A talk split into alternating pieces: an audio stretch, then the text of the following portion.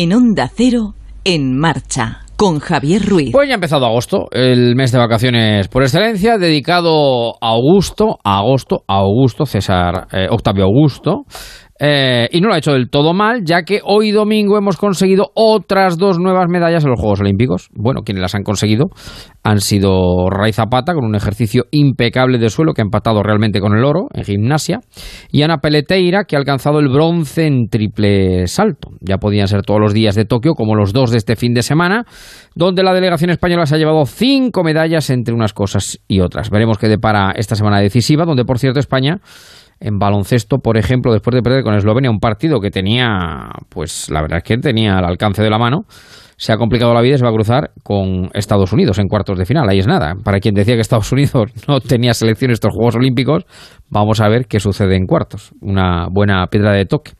Un mes de agosto este que ahora comienza en el que suele decirse que no ocurren muchas cosas o que el mundo se para, porque la mayoría se da de vacaciones. Eso, para empezar, ya no es así, porque las vacaciones se reparten, pero sí que suceden cosas. Es falso de que no ocurra nada, pues la historia ya lo demuestra, demuestra que eso no es así. No hay que irse ni un año hacia atrás para comprobarlo cuando nada menos que el rey Juan Carlos, el artífice de la transición española, quien durante cuatro décadas fue considerado uno de los monarcas más ejemplares y queridos de cuantos había en Europa, se fue por la puerta de atrás y aún hoy todavía no ha vuelto. Esta mañana los compañeros del diario La Razón ofrecieron una encuesta donde podía verse claramente cómo la mayoría de los españoles sigue viendo en la figura de don Juan Carlos mucho más valores positivos que negativos.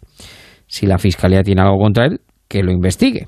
Pero España ya sabe demasiado de los desagradecimientos y cómo los reyes que se largan, se marchan, se van por la puerta de atrás, luego después dan mucho peor resultado fuera que dentro de su propio trono. Anson dice hoy también en La Razón que todavía no se dan las condiciones de la vuelta y que existía o existe una operación de la izquierda contra Juan Carlos y la monarquía de Felipe VI. Virgen Santa, lo que da de sí el mes de agosto. Pero vamos, que las encuestas y los estados de opinión hay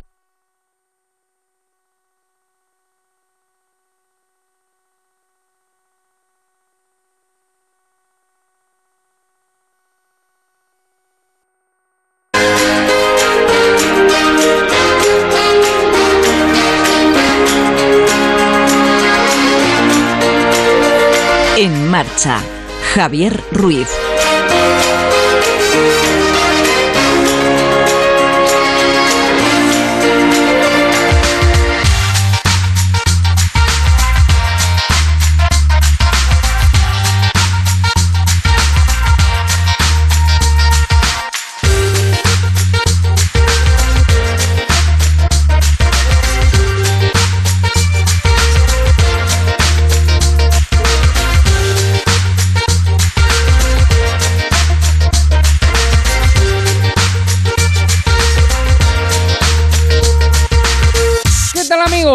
Buenas tardes, ¿cómo están? Bienvenidos cuando pasan 9 minutos de las 6 de la tarde, las 5 en Canarias, de este primer día del mes de agosto de 2021. Se marchó julio, llega agosto, los dos meses que deben su nombre. Ya saben que en este programa nos gusta mucho las etimologías y, la, y realmente la historia ¿no? de, de la terminología, de la lexicografía.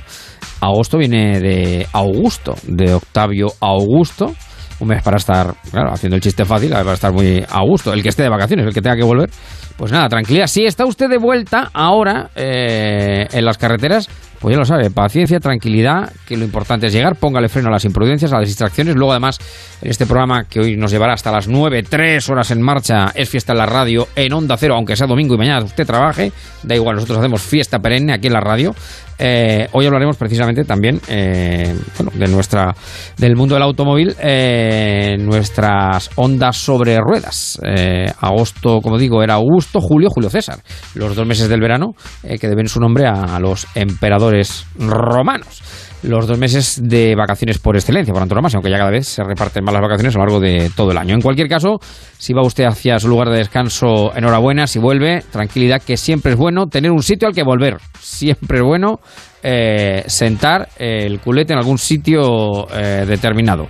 Eh, no crean que no es tontería tener un sitio, un nido al que poder volver. Saludo ya porque además me da mucha alegría que ya están siempre, siempre, siempre los marcheros en el grupo de Facebook. Veo a Marquis, veo a Germán, veo a Felipe Ignacio, a Belén, a José Manuel, a Juan Raimundo.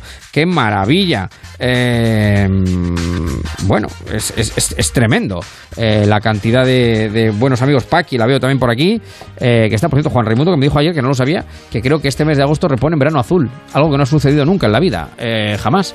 Y este verano se vuelve a, vuelve a, ocurrir, en fin, es una de estas cosas que es como el día de la marmota, ¿no? El día, el día de la marmota, verano azul y, y estas cosas. Bueno, que tenemos muchas cosas que contar. Hoy está con nosotros Roberto Aguado, al cual voy a saludar enseguida para hablar de para hablar de la fatiga emocional. Hoy tenemos guateque, vamos a hacer guateque en la radio, porque el mes de agosto también es mes de bueno, de recuerdos y nuestro gallo ha venido hoy se sentó por antonomasia, tenemos tabernero, tenemos balcón a la historia.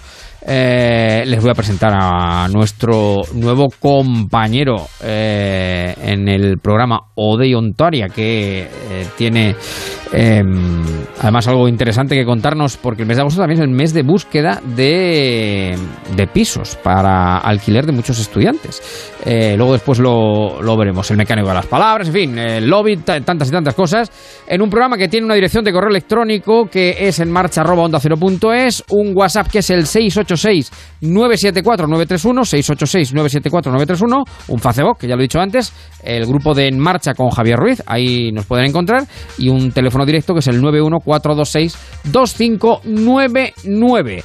Hemos empezado las soleares hablando de Juegos Olímpicos y de la monarquía, pues vamos a empezar poniéndonos las pilas con el rey.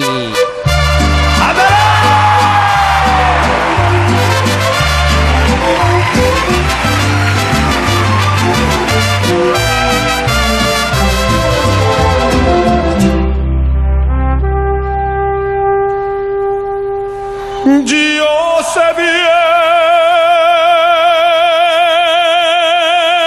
bien que estoy afuera, pero el día que yo me muera, sé que tendrás que llorar. Dirás que no me quisiste, pero vas a estar muy triste y así te vas a quedar. Con dinero y sin dinero, yo hago siempre lo que quiero y mi palabra es la ley.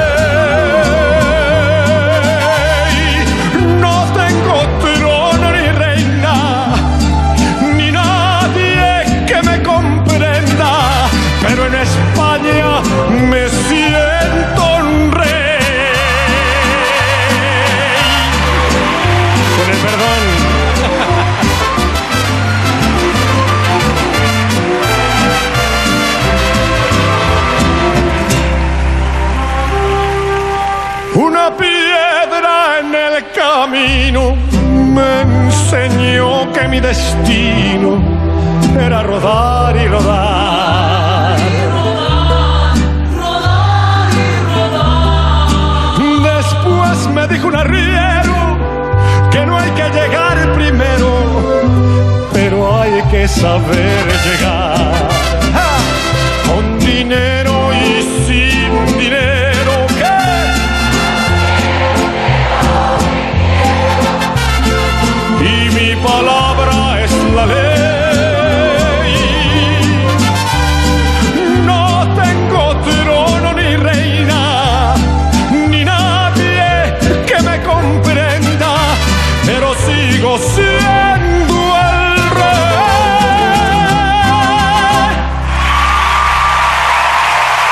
por aquí en el WhatsApp, en el 686-974-931, que si el yo sé bien que estoy afuera, eh, tenía algo que ver con, el rey español, no, ni mucho menos. La canción la escribió José Alfredo Jiménez hace ya muchos años, o sea que no. Y la versión es espectacular de Alejandro Fernández, que es un auténtico crack y con el que hemos querido comenzar en esta tarde de domingo, tres horas de en marcha de radio en directo tres horas y parte de ellas compartidas con el rey de los psicólogos, mi querido Roberto Aguado. ¿Qué tal? Muy buenas tardes, ¿cómo estás? Muy buenas, Javier. Pues estoy, pues eso, como un rey. Como un rey. Como un rey, como, un rey. Lo que importa es que reinemos cada uno en nuestra vida. Eh, seamos poco, el, rey o la reina de, de eso que es único y que es irrepetible, que es la vida de cada uno.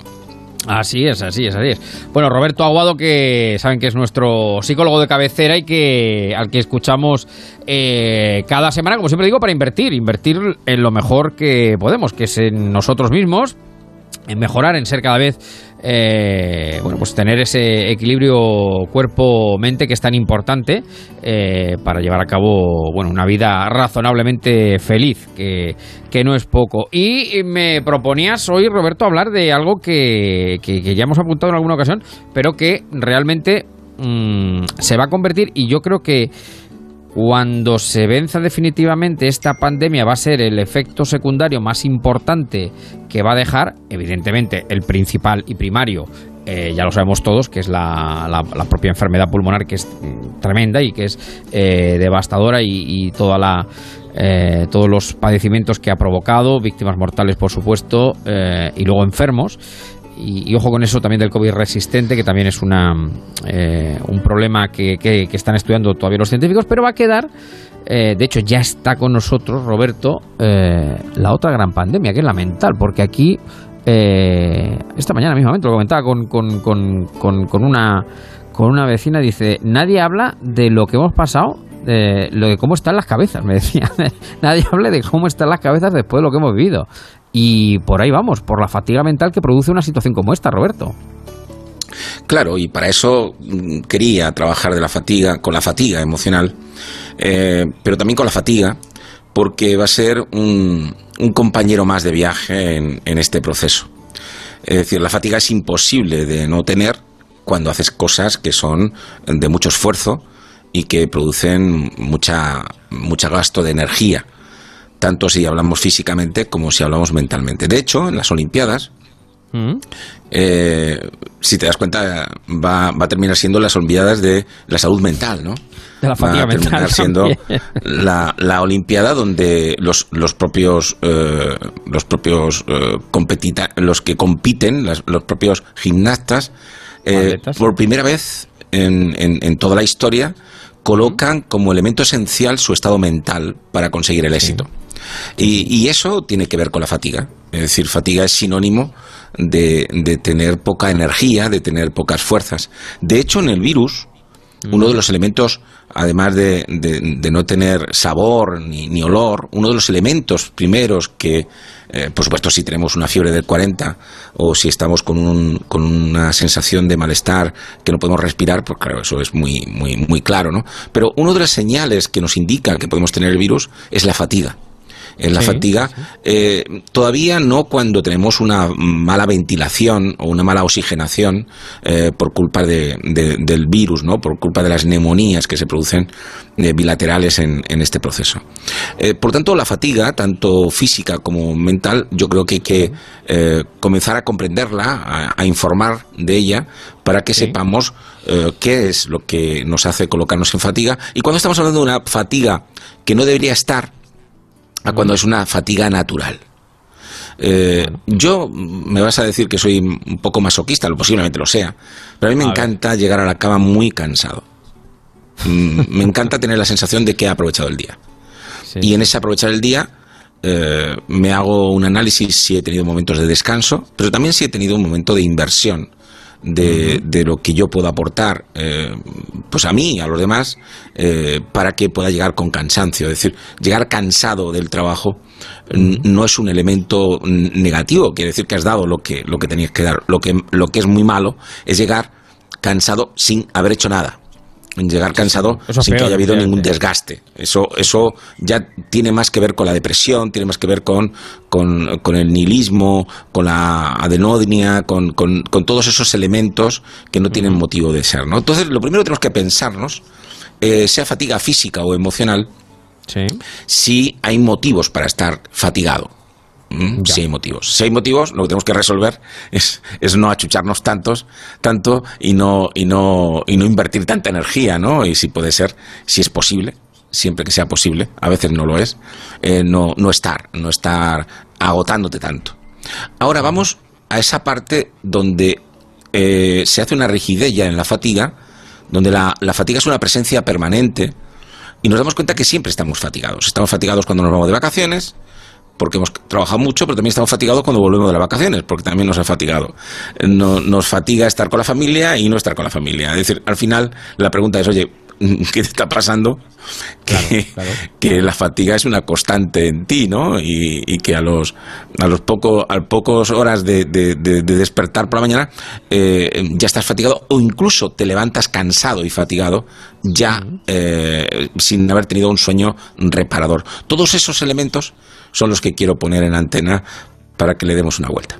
Y cuándo, claro, eh, eh, digamos que eh, la pregunta es cuándo tenemos que empezar a preocuparnos, porque como dices tú, bueno, un cansancio, bueno, hasta cierto punto es normal, de hecho tú mismo lo dices, ¿no? Dice que bueno llegar cansado a la cama, otra cosa porque duermen mejor, quiero decir, tardan menos en coger el sueño, evidentemente, después de hacer muchas cosas. Pero ¿qué, ¿cuáles son los síntomas o las señales de alarma que nos pueden llevar a pensar, Roberto, que tenemos un problema de fatiga mental?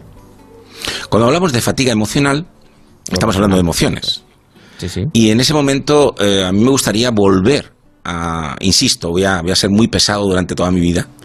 Eh, desde que en 2005, eh, pues en, una de mis investigaciones descubrí que realmente la emoción no estaba siendo bien interpretada, incluso por los autores maravillosos de, de, la inteligencia emocional, donde se entendía que la emoción tiene más que ver con una competencia o tiene más que ver con eh, un elemento para pensar mejor, para poder tener mejor eh, capacidad cognitiva, ¿no? Y sin embargo, eh, el, universo de la emoción es el, universo de sentir.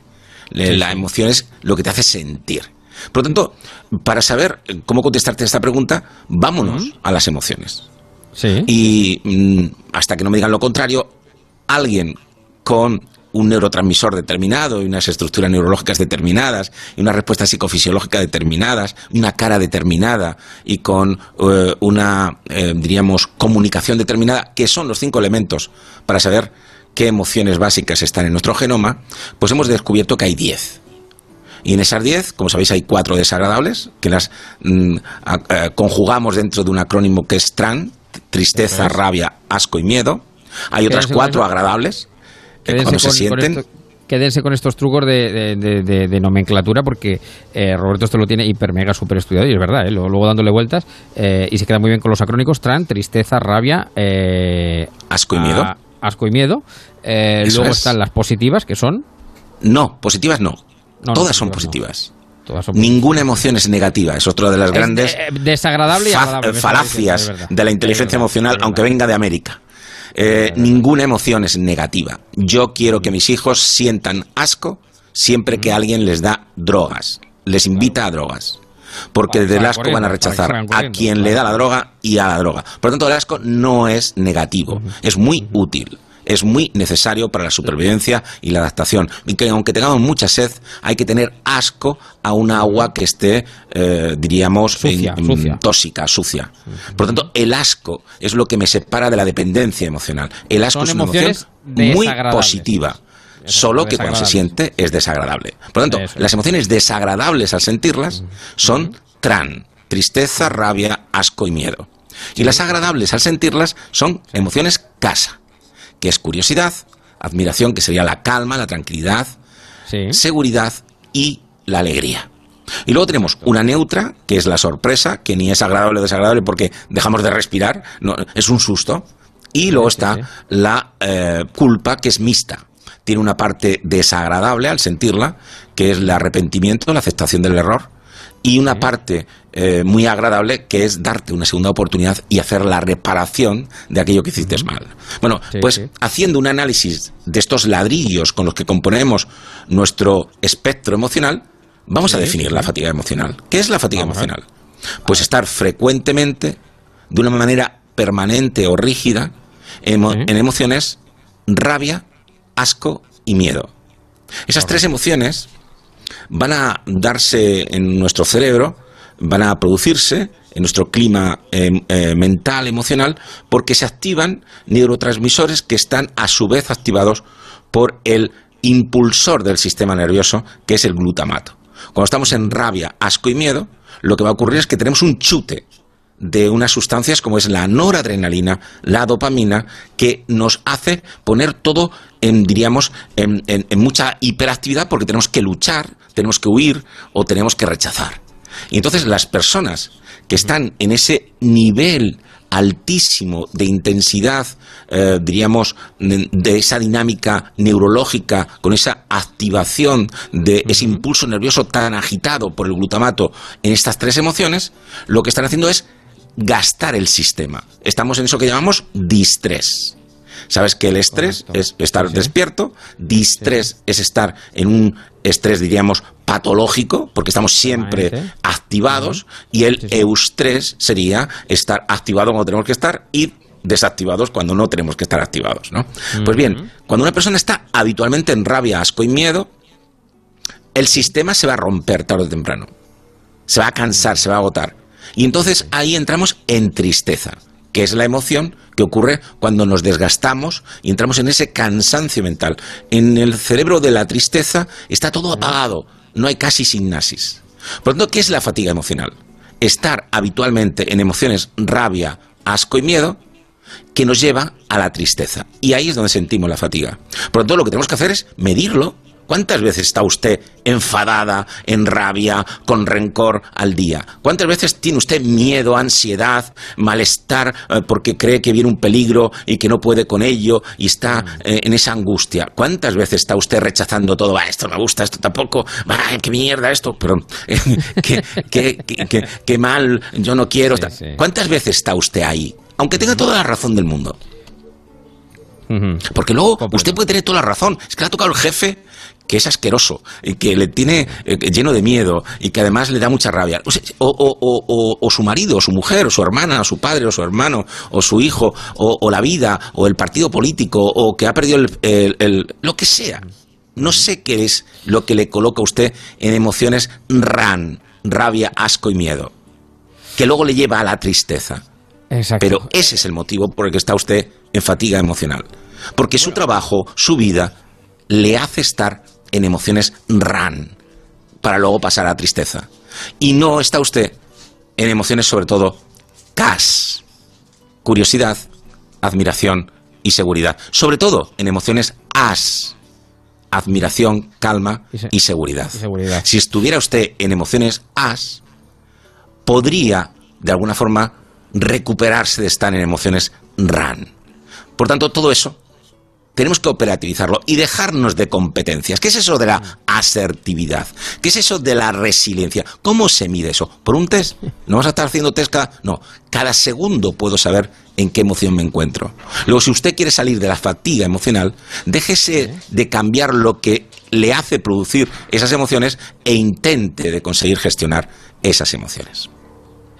Bueno, no es poco lo que has dicho, madre mía. Esto, es para, para escucharlo tranquilamente, en seguridad, en admiración eh, y empaparte como una esponja, ¿eh? Empaparte como, como una esponja, porque Roberto, claro, las palabras eh, luego tienen su significado y, mucho alcance. Una de las cosas que dice Roberto, que, que parece una tontería y que todo el mundo dice, pero eh, no es lo mismo decir las cosas que hacer las cosas. Lo importante es hacer las cosas. ¿eh? Que, no, que esto también que parece muy obvio y lo importante no es decir que voy a dejar de fumar. Lo importante es dejar de fumar. Por cierto, que uno lleva ya dos meses y medio sin fumar. Por cierto, dicho sea de enhorabuena, aprovechando, aprovechando lo importante no es saber lo que tienes que hacer, sino ser capaz de hacerlo. Sino hacerlo, hacerlo, Y tú estás siendo capaz de hacerlo. Exacto, muy exacto. Sí. Claro, pero para llegar a eso, evidentemente, hay una serie de mecanismos que son todos estos que, que dice... Que Eso sí que es una Olimpiada, Javier. Eso sí que es una medalla de oro. Muy bien. mantente, mantente ahí. Por, por, terminar, ya digo que yo creo que es una es un, es un, un mapa emocional importante, eh, descriptivo. Eh, Medio Universo de Roberto Aguado está aquí, más eh, para definir y llegar a, lo que es la fatiga emocional. Bueno, tú tienes ya, porque evidentemente Roberto está al cabo de la calle como todo, como todo el mundo, hay, ha aumentado la fatiga emocional, ¿no? Lo que nos ha traído la pandemia, Roberto, es que eh, la fatiga emocional, y eso ya lo veis los psicólogos, eh, ha aumentado y hay que trabajar con, con ello. Eh, ¿Cómo se puede luchar, aunque has apuntado algo en la parte final ya de tu, de tu exposición, contra esa otra pandemia silenciosa, sigilosa, que es la fatiga mental, la fatiga emocional, mejor dicho? Claro, lo dices muy bien, Javier. hemos entrado en más personas que están en tristeza. La tristeza es una emoción que ocurre cuando tenemos la sensación de que no podemos cambiar las cosas, de que queremos eh, meternos como una especie de posición fetal donde nos metemos en un limbo porque la realidad no podemos asumirla. Cuando eso se hace rígido, lo que es emoción se convierte en enfermedad y a eso lo llamamos depresión. Y hay muchas caras de la depresión. Hay personas que estamos deprimidas y no tenemos una sintomatología eh, propia como estar llorando todo el día, creer que somos un, bueno, que no valemos para nada, que no tenemos futuro, eh, que estamos en una situación de indefensión y que entra en un cuadro clínico que necesita de tratamiento. A veces, hasta que eso ocurre, lo que estamos es que parece que nos quitan el color de la vida, ¿no? Parece que nos quitan la sustancia. parece que nos quitan eh, la motivación que nos lleva a, a, tener esperanza y tener, bueno, pues ilusión, ¿no? Lo que nos quitan es estar, estar en emoción escasa, ¿no? estar sobre todo en alegría, en seguridad. ¿Y, qué, qué ocurre? ¿Cuál es el triángulo de las Bermudas de la fatiga emocional? Para que salgamos de ella. Que queremos salir de la tristeza a través de la ansiedad mm. o de la rabia. Y eso, la, la, poca energía que hemos conservado en la tristeza, la desgastamos enseguida. Entonces, son personas que lo que hacen es querer salir de, su desmotivación, pues mm, riñendo con otros o diciendo que los demás son los responsables. Eh, eh, los demás tienen que tener, me tienen que conceder. Entonces aparece un síndrome que ocurrió hace ya muchos años con el síndrome del parado, no sé si te acordarás, en los años 80, donde teníamos un síndrome de una persona que ya no buscaba trabajo porque para qué. Y la única forma que tenía de tener tono vital es decir que él se, tenía ese derecho ella tenía ese derecho y que se lo tenían que dar. Pero cuando le ofrecieron un trabajo, no, porque no es suficiente. No voy a ganar lo suficiente, gano casi más en el paro. Todas esas historias eh, terminan con un síndrome de burnout, un síndrome de quemado, donde encontramos que los demás tienen que darnos. Y tenemos que darnos cuenta que de la fatiga emocional se sale simplemente dándonos cuenta si realmente estamos más veces en emociones RAN de las adecuadas, intentar de saber que vamos a vivir solo una vez, que somos los que tenemos que cambiar eso, que el sufrimiento no lo puede dar la vida, pero cómo sufrimos lo tenemos que gobernar nosotros, y convencernos de que la solución a estos temas parte algunas veces desde la ayuda de un profesional o de alguien que te anime y que te acompañe, pero al final tienes que hacer un proceso tú y es conseguir que la vida te coloque en curiosidad. Que la vida te haga sentirte que puedes contemplar y todo lo que parece rutinario siempre hay algo distinto. Y que la vida tienes que sentir que eres una persona segura y que puedes tener esos elementos de alegría que no tiene que ver con lo, eh, eh, lo eufórico, sino con simplemente darnos cuenta que cuando las cosas vienen mal, nos acordamos de aquello que nos daba felicidad. Y el abrazo nos daba felicidad y se nos está olvidando. Y ver a los compañeros en el trabajo nos daba felicidad. Y sin embargo ahora parece que estamos mejor metidos en ese nicho de casa. Todo eso es la fatiga emocional. Es terminar teniendo una sensación de que la solución es seguir fatigado. Y eso tenemos que salir de ello cada uno haciendo nuestro camino y nuestro recorrido. Bueno, pues ya lo ven, aquí eh, el, yo lo decía al principio, pues el rey de los psicólogos, por lo bien que lo cuenta, lo bien que lo explica, y, creo que de una manera muy sencilla también porque eh, cada uno lo aplicamos a, nuestra vida y nos vale para eh, recolocar esos ladrillos de los que andaba o hablaba al principio Roberto. Por cierto, para recordarlo a los oyentes, donde además te podemos seguir. Tienes tus redes, ¿no? Tienes tu Facebook, tienes tu Twitter, pero vamos, en Facebook eh, tienes tu minuto todos los días, ¿no? En tus redes sociales. Sí, en todas las redes, ya sabes que en Twitter, en, Facebook, en, Instagram, en, YouTube, pues está ese minuto a las 12, que ya vamos por el minuto 486 y, y son 486 minutos de, un vídeo de un minuto, bueno, que al final tiene, termina siendo un minuto 20 eh, y, que bueno, pues que vamos diciendo pues aquello que creemos eh, que puede mm, ayudar a, conseguir eh, que seamos los promotores de nuestra realidad. Sin duda, sin duda, sin duda. Nuestro gran Roberto Aguado. ¿Sabes que también la música también vale para para para para pues para motivarnos, para para para alegrarnos, para salir de, de estados depresivos o de esa fatiga emocional de la que hablaba y hoy con alguien que tú conoces bien con nuestro querido Marquitos Galván, que ya está por ahí nuestro gallo. Marcos, ¿qué tal? Buenas tardes. ¿Cómo estamos? Buenas tardes, ¿qué tal? ¿Cómo estáis, Roberto, Javier, amigos marcheros? ¿Qué tal va? Muy buenas, Marcos. Hola, ¿qué tal, amigos? ¿Cómo te encuentras? Galván, pero aparecerá de un, momento, de un momento a otro.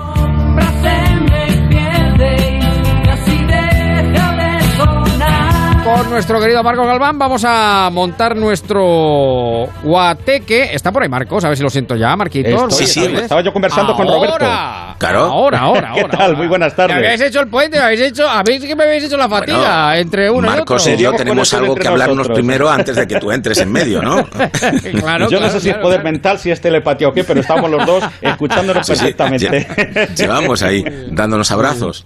Muy bien, muy bien. Bueno, pues digo que eh, hoy nos vamos a meter en nuestro. Porque todos los meses de agosto son meses, pues, para bailar, para. Bueno, dentro de eh, las restricciones que tenemos también, pues para fiestas. Es verdad que en este año de manera diferente. Y el mes de agosto, Marcos viene con muchos guateques, además. Sí, uno sí, con sí, antonomasia que siempre teníamos y siempre y la nostalgia, la nostalgia. De ahí lo del último guateque, de que llevamos ya dos años sin el mayor guateque de mundo, que se viene organizando en Tomelloso por una, una peña carnavalera que se llama Los Canuti, con la que yo colaboro activamente, y Guateque, que he tenido el honor de animar, llegando a congregar por encima de las 4.300, 400 personas aproximadamente. O sea, te puedes imaginar, fiestón a lo grande y además con gente llegada desde un montón de comunidades autónomas distintas de España, incluso gente del extranjero que no se ha perdido esa gran cita anual que vienen haciendo coincidir antes de la pandemia así ha sido el primer sábado de, agosto. Este año hubiera sido la semana próxima, pero en fin, pues ya sabéis, como todavía se siguen disparando las cifras de contagios por seguridad, pues no puede, no puede ser, porque es un guateque para eh, abrazarse, para bailar, para hacer congas, para ligar, para desmelenarse y lógicamente todo está contraindicado ahora mismo. Eh, ¿Tú eras muy de guateque, Roberto, en tu tiempo, en tu época, o, no demasiado? Mm, tú eras de barra fija, tú eras de barra fija, tú eras de, tú eras de, estudiar, tú eras de, estudiar desde la barra los comportamientos psicológicos de la gente del guateque, tal cual te lo digo. Eh, nosotros, nosotros vivíamos, fíjate, donde, donde yo moceaba, vivíamos eh, en una rotonda. Es decir, en, Talavera de la Reina hay un sitio que son los Jardines del Prado. y en aquellos momentos pasábamos mm, pues el 90% de nuestro tiempo eh, pues en, eso que se llamó rotonda, que eran unos bancos de cerámica que rodeaban una plaza. y allí podíamos mm, estar pues muchísimos eh, chavales, donde sí que se ponía algún cassette que otro. Y si eso es un guateque, pues sí que está un guateque. Pero esto que está diciendo Marcos, yo lo envidio. Es decir, tener a una persona como Marcos poniéndote música y en esos momentos ir allí a poder. Ah, eso, eso no lo Lógicamente, el origen, la esencia de los guateques estaba en las reuniones caseras de, de antaño, que tampoco es que fueran grandes concentraciones multitudinarias, sino en torno al tocadiscos, que el que más y el que menos tenía, creo que también se llamaba pick-up. Yo eso no lo he vivido, pero me lo han contado. Eh, bueno, pues en torno a, a él eh, se empezaban a desempolvar los vinilos, los singles, los long play y empezaban a, rodar eh, para disfrute y goce de, de, todos, pero al final eran reuniones de amigos. Lo que ocurre es que, claro, esto elevado a un evento multitudinario, pues ha tomado un auge bestial. Además que a estos amigos de los Canuti incluso les han llamado de, de zonas de, de, Andalucía, de Carbonera, también de, de, Mallorca, en San Antonio creo que van todos los años, eh, pues para animar y montar la fiesta a lo grande, con ese espíritu además que, que yo que sé, que incita a ponerte el traje floreado, eh, las gafas eh, redondas, saltonas, en fin, a sacar lo mejor de sí, que es lo bonito que, que tiene este encuentro, ¿verdad? Incluso pues eso de, hermanar gente, porque ya sabéis que incluso desde el EPE, pues con Tomelloso tiene mucho feeling. Están hermanados, están hermanados, y viceversa. Sí, señor. así es. Así, que, bueno, pues se trata de hermanar, de confraternizar, de unir, de sumar siempre. Siempre, Venga, siempre. Os, oigo. Me dejas aquí con el gallo, te mando un abrazo enorme, fuerte y ya sabes que aquí nos sentimos. Bueno, mañana te siento eh, más de uno a partir de las 12, querido Roberto. Un fuerte venga, abrazo. un abrazo a los dos y venga, a escucharse Mucuchi. Un poquito, un poquito. 20 para las 7. Un segundito que vamos al guateque. En marcha. Onda Cero. Qué bien, por fin en la playa. Oye, ¿cuántas placas nuevas de Securitas Direct en la urbanización? Es que han sido muchos meses de incertidumbre sin poder venir, sin saber si han ocupado o entrado a robar en tu casa. Se nota que nos hemos puesto todos alarma para estar tranquilos. Confía en Securitas Direct, la compañía líder en alarmas que responde en segundos ante cualquier robo o emergencia. Securitas Direct, expertos en seguridad. Llámanos al 945 45 45 o calcula online en securitasdirect.es. A ti, que eliges la radio para dar a conocer tu marca. A ti que seleccionas los mejores programas para llegar a tu público objetivo. A ti que confías en la radio para compartir los valores de tu producto. A ti que sabes que la radio es un entorno seguro. Por dar sentido a la radio y hacernos crecer cada día. A todos nuestros anunciantes, gracias por elegirnos.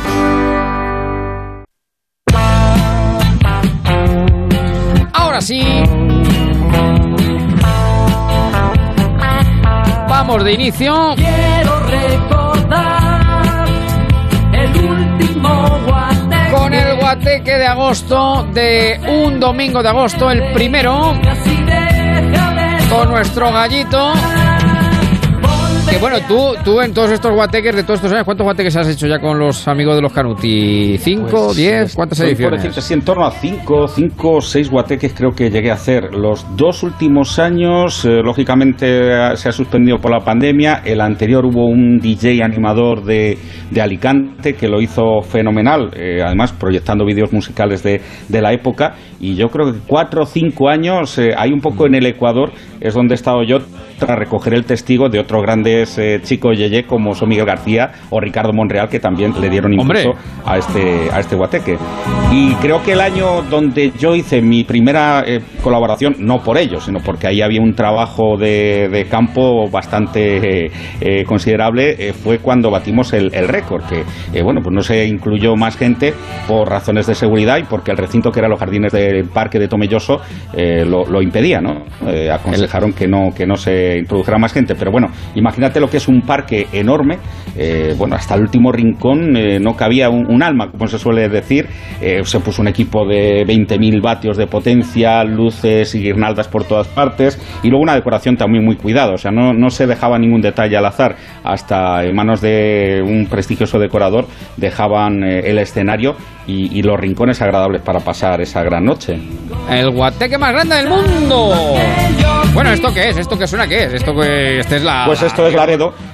Claro, el primer pupurri se puede decir con aquellas canciones que sonaban a 45 revoluciones por minuto y un grupo, pues fíjate, de una sola canción que fue esta, que al final era recopilación de los éxitos del momento, porque luego lanzaron otras eh, por separado y pasaron sin pena ni gloria. Sin embargo, gracias también a la película del mismo nombre, El último guateque, bueno, pues Federico López y Jorge Delgado fueron los impulsores de este exitazo que todavía hasta nuestros días es la sintonía ideal para abrir o cerrar cualquier guateque. Te quiero y eso, yo te quiero.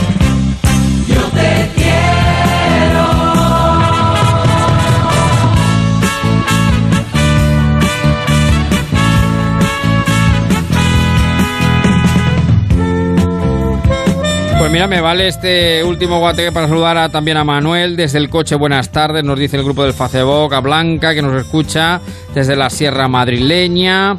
A Lola, buenas tardes, marcheros. Venga, vamos, que somos los reyes de Onda Cero. Claro que sí. Desde Albacete, nuestro querido Manolo, claro. Nostalgia, los oídos. Bueno, pues guateque que hemos querido formar esta tarde de domingo. Y aclamando, aclamando ese turismo internacional que no termina de llegar por la pandemia, recordamos esta canción célebre de Cristina y los Stones. Mira lo que decía. Turista 1.999.999 cuando llegó se lamentó Anda. Por bajar tan deprisa del avión con su mini pantalón. Se ha perdido la ocasión de tener las atenciones que por suerte le brindaron al turista dos millones. Pero es igual se conformó y en Mallorca fue feliz como el que más, como el que más, como el que más. Porque Palma le ofreció su mundo de sol,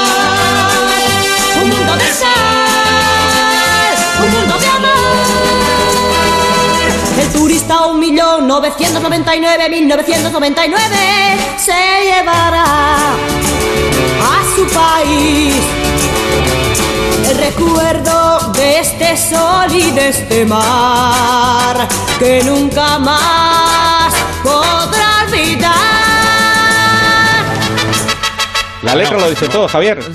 Eh, un señor que llegó precipitadamente, que no consiguió ser el eh, turista numerario al que el gobierno de la época premiaba por acudir a, España, ¿verdad? Cuando queríamos promocionar tanto nuestro turismo. Y bueno, pues dijo, oye, no me he llevado el premio, pero al final de todas formas me quedo con el sol, me quedo con el divertimiento, me quedo con el disfrute de estar en un lugar tan paradisiaco como, como Mallorca. Y de ahí surgió esta canción, eh, pues que viene también muy acorde con este año donde gracias al turismo eh, nacional hemos salvado los muebles, entre comillas, en no pocos destinos y, y hoteles, pero lógicamente pues seguimos eh, echando de menos el turismo extranjero, que es el que nos deja las divisas y que por razones de pandemia, pues este año se ha visto mermado. Aunque yo sabes que he estado ya haciendo un recorrido playero y bueno, pues hay un turismo de, muchos países, gente de Francia, de Holanda. Eh, por cierto, he hecho muy buenos amigos de Holanda, eh, ya te digo, con un DJ que coincidí casualmente y ya le dije que se conectara. Ya tenemos sitio en Holanda para ir, Marcos.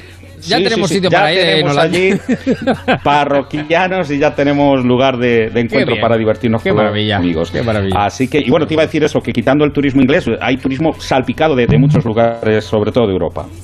Bueno, dicen por aquí, por cierto, en el WhatsApp 686-974-931, dice saludos desde Tomelloso precisamente, y dice, no me perdí ni uno solo. Eh, ni uno solo de los eh, guatepe, guateques. Dice, guapísimo Marcos, vestido del dúo dinámico. O sea, que te vestiste del dúo dinámico. Ahí, de, los dos o de uno solo. Mi querido Miguel García.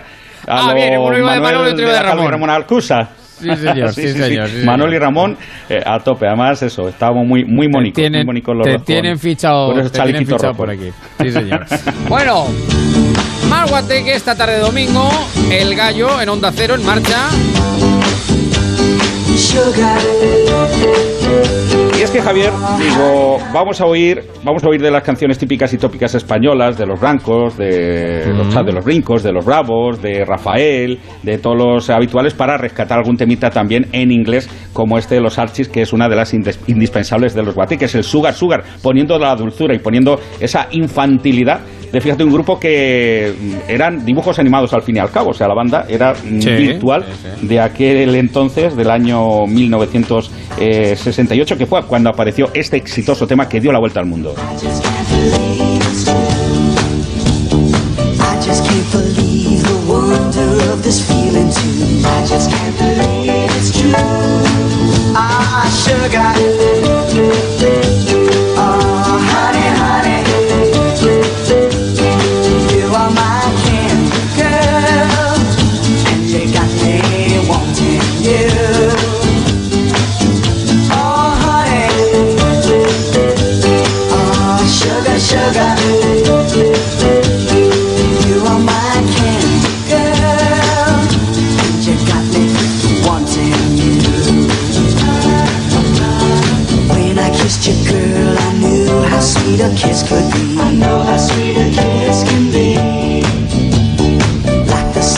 Todo esto, Marcos, es entero, claro, puro y duro, básicamente, ¿no? Sí, que sí, de sí. Eh, la década del origen del guateque. de los 60 Exacto, sobre todo finales de los 60, principios de los 70, que era la, época, y donde escuchamos canciones pues así tan, tan fresquitas, tan eh, simples, pero eh, súper pegadizas. Y ya te digo, esta curiosamente era una serie televisiva americana eh, de dibujos animados que conformaban los Archies, como así se le llamaban, y un estilo que llegaron a nombrar como sonido chicle o algo así. dicho en americano, bubblegum pop, es como le, le llamaban a lo que hacía esta banda tan peculiar.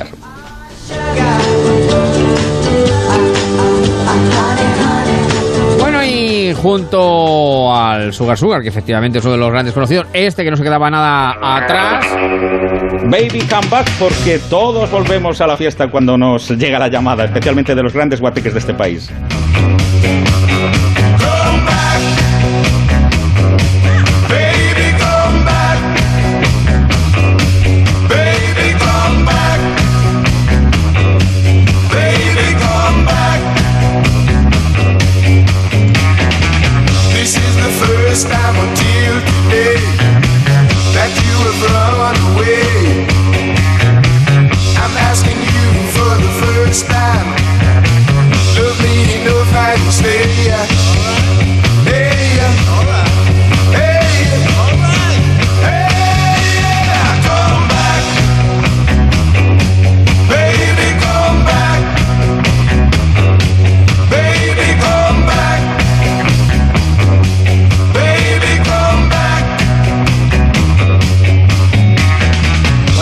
Que era eh, Guateque puro y duro también. Eh, de hecho, además, bueno, viendo el, el, el vídeo, eh, los primeros minifaldeos, los primeros bailes también. Eh, eh, bueno, era el, auténtico despertar, vamos, total, de.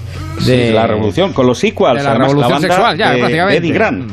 Sí, sí, sí, Si recuerdas, Eddie Grant fue un señor que, bueno, sonó mucho en los 80 con el Jimmy Hope Joanna. Pues bien, fue un fundador de este grupo, eh, creador de la canción que estamos escuchando, que por cierto, primero fue una cara B en el 66 que apenas eh, nadie advirtió y luego ya eh, apareció como cara A años más tarde en el 68, llegando a ser de nuevo éxito mundial y con muchas versiones. Incluso ha habido reediciones y, en fin, es uno de esos temas de los que estamos escogiendo hoy, es profesamente en inglés, imprescindibles de la fiesta Yeye.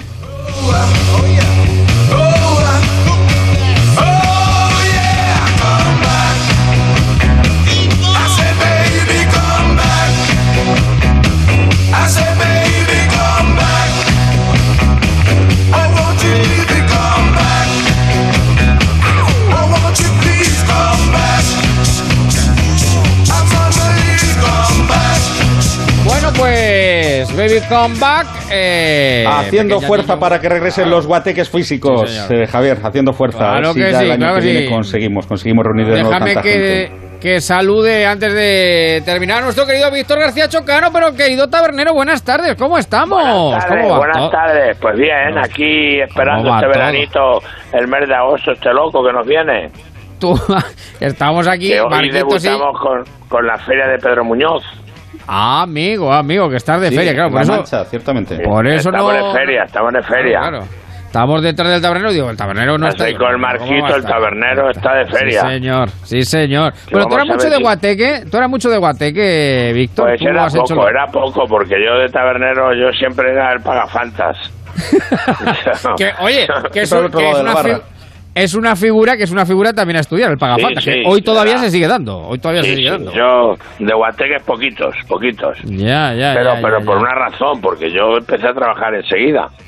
Ya, ya. En los bares, con 13, y no 14 podía años. yo sujetar, claro, claro. Claro, claro, con 13, 14 años. Bueno, y, y el oreo por la taberna, ¿cómo ha ido esta semana, querido, Pues, querido hombre, Víctor? Ten, ten en cuenta que la gente acaba el mes de julio, que parece que, que el tiempo no pase y el mes de julio ya no lo hemos chupado.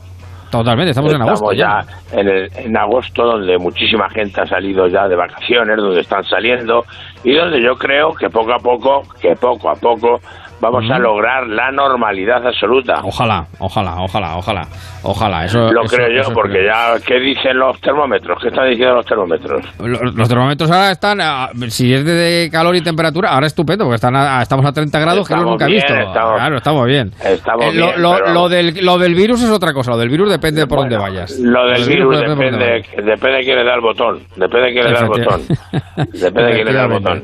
Pero vamos, Oye. la verdad es que los ciudadanos hacen lo que deben, ¿eh? Los ciudadanos hacen Sí, lo que deben. mayoría sí, sí, donde sí. quieren, aquí me, me, me quedo, aquí me voy, Por aquí cierto, vengo. por cierto que un oyente me dijo el otro día eh, que se sintió muy identificado con la historia del presidente que contaste de, eh, de, de- de Calpe, quiero recordar, de tu comunidad de, Sí, sí, sí. de, de Calpe. Dice, eso que contó A el. Tito Víctor el otro día, dice, eso pasa más, eh, más veces de No, lo no, que realmente es que, se cree. Es que hay gente que son los salvadores de la patria, los salvadores de la tierra. exacto, exacto, los que nos exacto, van a salvar de esto, de esto, gente que se imagina y ellos cortan por donde quieren, sacan las tijeras y cortan. Sí, y sí, yo creo sí, que ahora mismo las cosas en España se están haciendo casi bien. Casi, Casi, bien. casi, falta el La casi, gente- pero bueno. Bueno, pero vamos a ver. La gente se está vacunando, la gente está haciendo cosas, la gente va viviendo.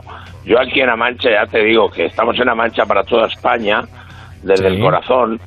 Sí. Y en La Mancha tú sales al campo ahora mismo y han acabado la recogida de ajos de las pedroñeras hace cuatro Eso días. sí que es duro, eso sí que es duro, eso sí que es duro. que se ajo, sí, señor. de aquí a nada empezaremos con las cebollas, que están los melones, que están las sandías, que está el campo, que la Muy gente importante comer sale. melón y sandía, muy importante comer melón la- y sandía, que, que es la fruta del verano, las dos. El otro, día, el, el otro día, sandía. el otro día, quiero contar lo que lo sepa toda España, A ver, pasé por una ganadería Sí. y hay vaquitas pequeñas, eso, hay toritos pequeños, vacas, animales sueltos, y estaba lleno, lleno, lleno, lleno, todo el terreno de sandías, Anda, mira. para que se lo mira. coman los animales.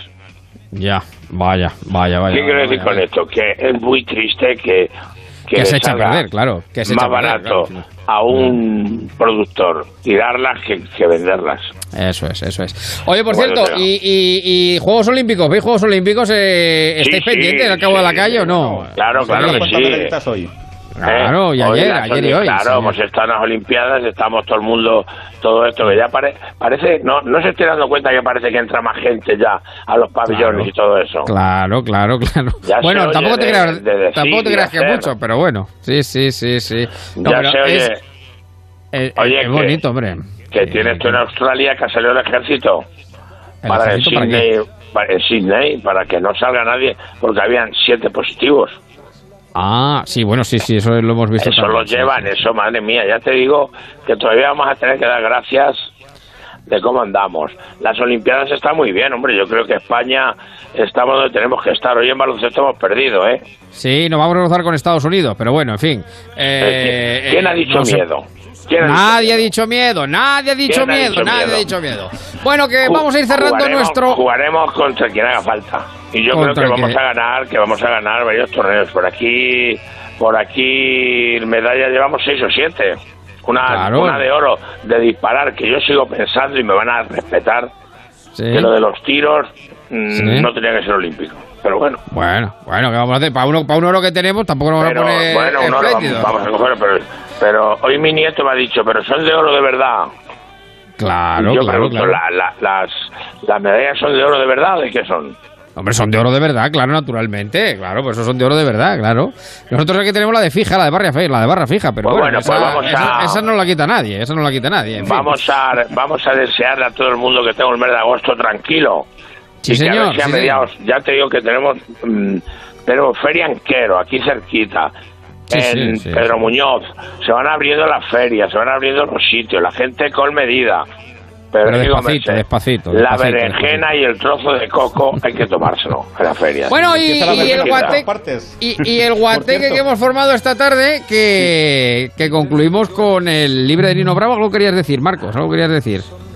No, que sí, por contaros una anécdota, y es que hay una orquesta que se llama Séptima Avenida que me pidió poner eh, fondo de voz para su espectáculo y hoy me enviaban imágenes de su primera verbena eh, en Vargas, creo que, ha sido concretamente. Y bueno, para que sepáis que el gallo ya eh, da el salto también a las verbenas y lo podréis escuchar contando películas de los grandes mitos de la canción eh, sobre un escenario.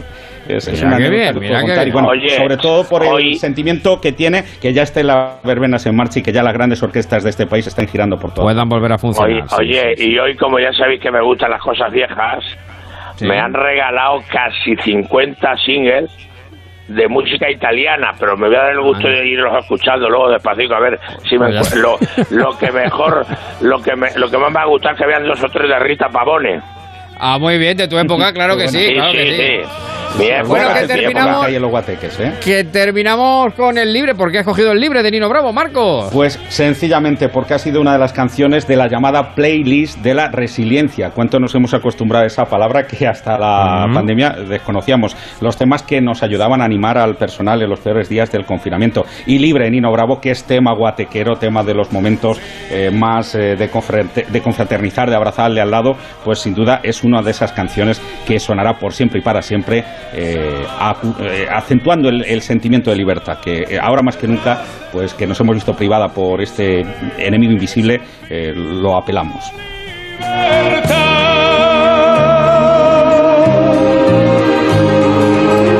Bueno, pues el libre, que es un himno, verdaderamente. El libre de. De, todas maneras, de todas maneras, a mí me gusta más el te quiero, te quiero, ¿eh? Bueno, siempre poniendo, siempre poniendo. Noelia. yo, que sí, tiene muchas, tiene muchas. Lo de abrazarse en la pista, la baldosita y, y estar ahí, eh, en fin, era, era muy bonito el guate, que era muy bonito. Bueno, que nos vamos, que llegan las 7 las noticias. Querido tabernero, un placer. La semana que viene nos pues, sentimos. Cuídate pues mucho. Saludo. ¿Cómo llevamos todo el día? Feliz agosto, marcheros. Un abrazo, Marquitos. Gracias a los dos. Llegamos a las 7, las 6 en Canarias. Después, otra horita más en marcha. Ahora noticias.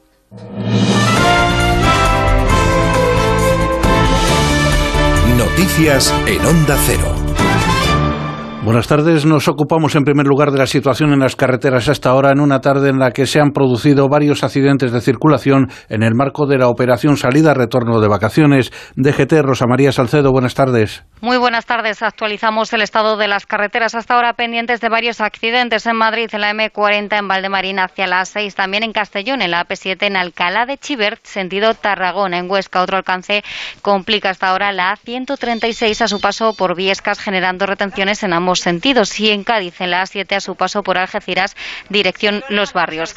Al margen de estos alcances, retenciones en la capital madrileña de salida en la 1 en el entorno del circuito del Jarama. Permanece cortada además la M501 en Navas del Rey, sentido San Martín de Valdeiglesias por un incendio.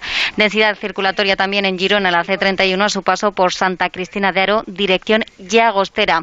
Y complicada también en Valencia, en la A3 a su paso por Siete Aguas en dirección a la capital madrileña.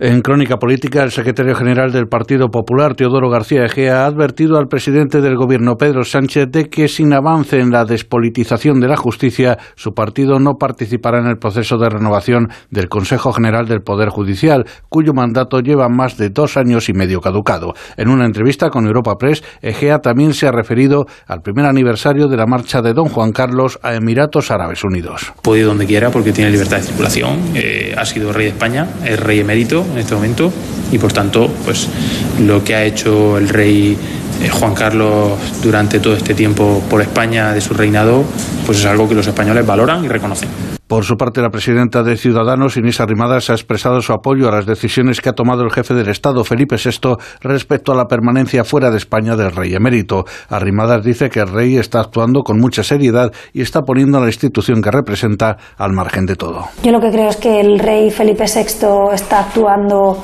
con, con, mucha seriedad y creo que está mm, poniendo al margen a la institución que representa de todo esto y, y yo creo que es lo más importante. Nuestro jefe de Estado es el rey Felipe, rey Felipe VI, y creo que está actuando bien y de hecho así se reconoce cada vez que se pregunta a la ciudadanía por la valoración que tiene por la institución monárquica.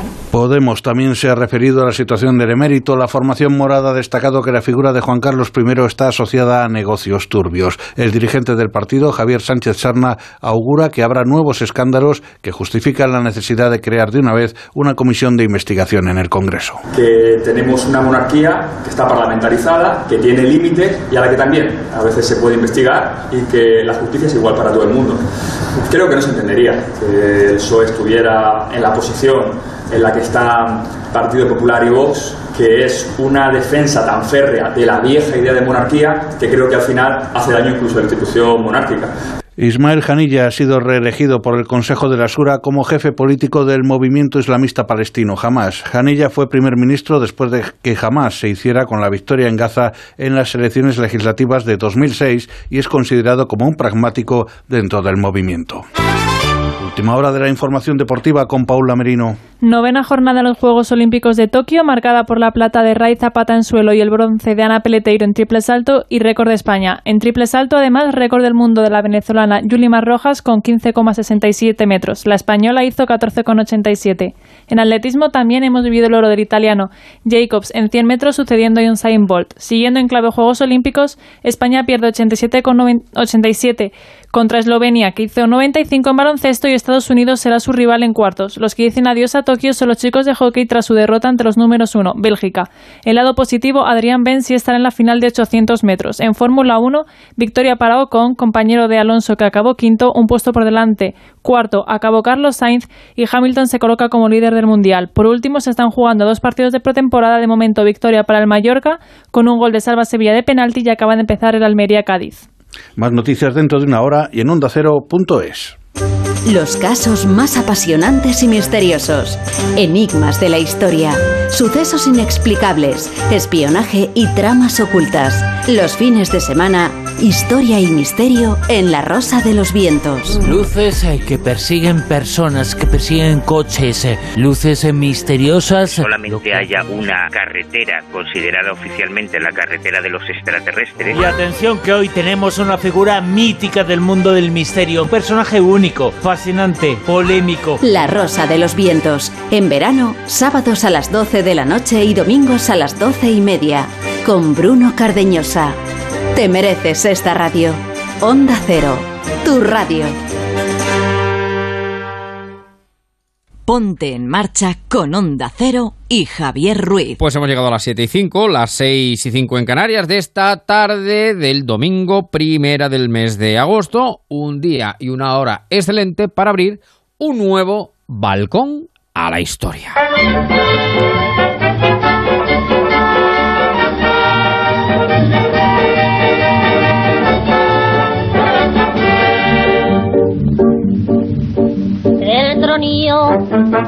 La la solera. Estamos en marcha en Onda Cero. El embrujo de la noche sevillana.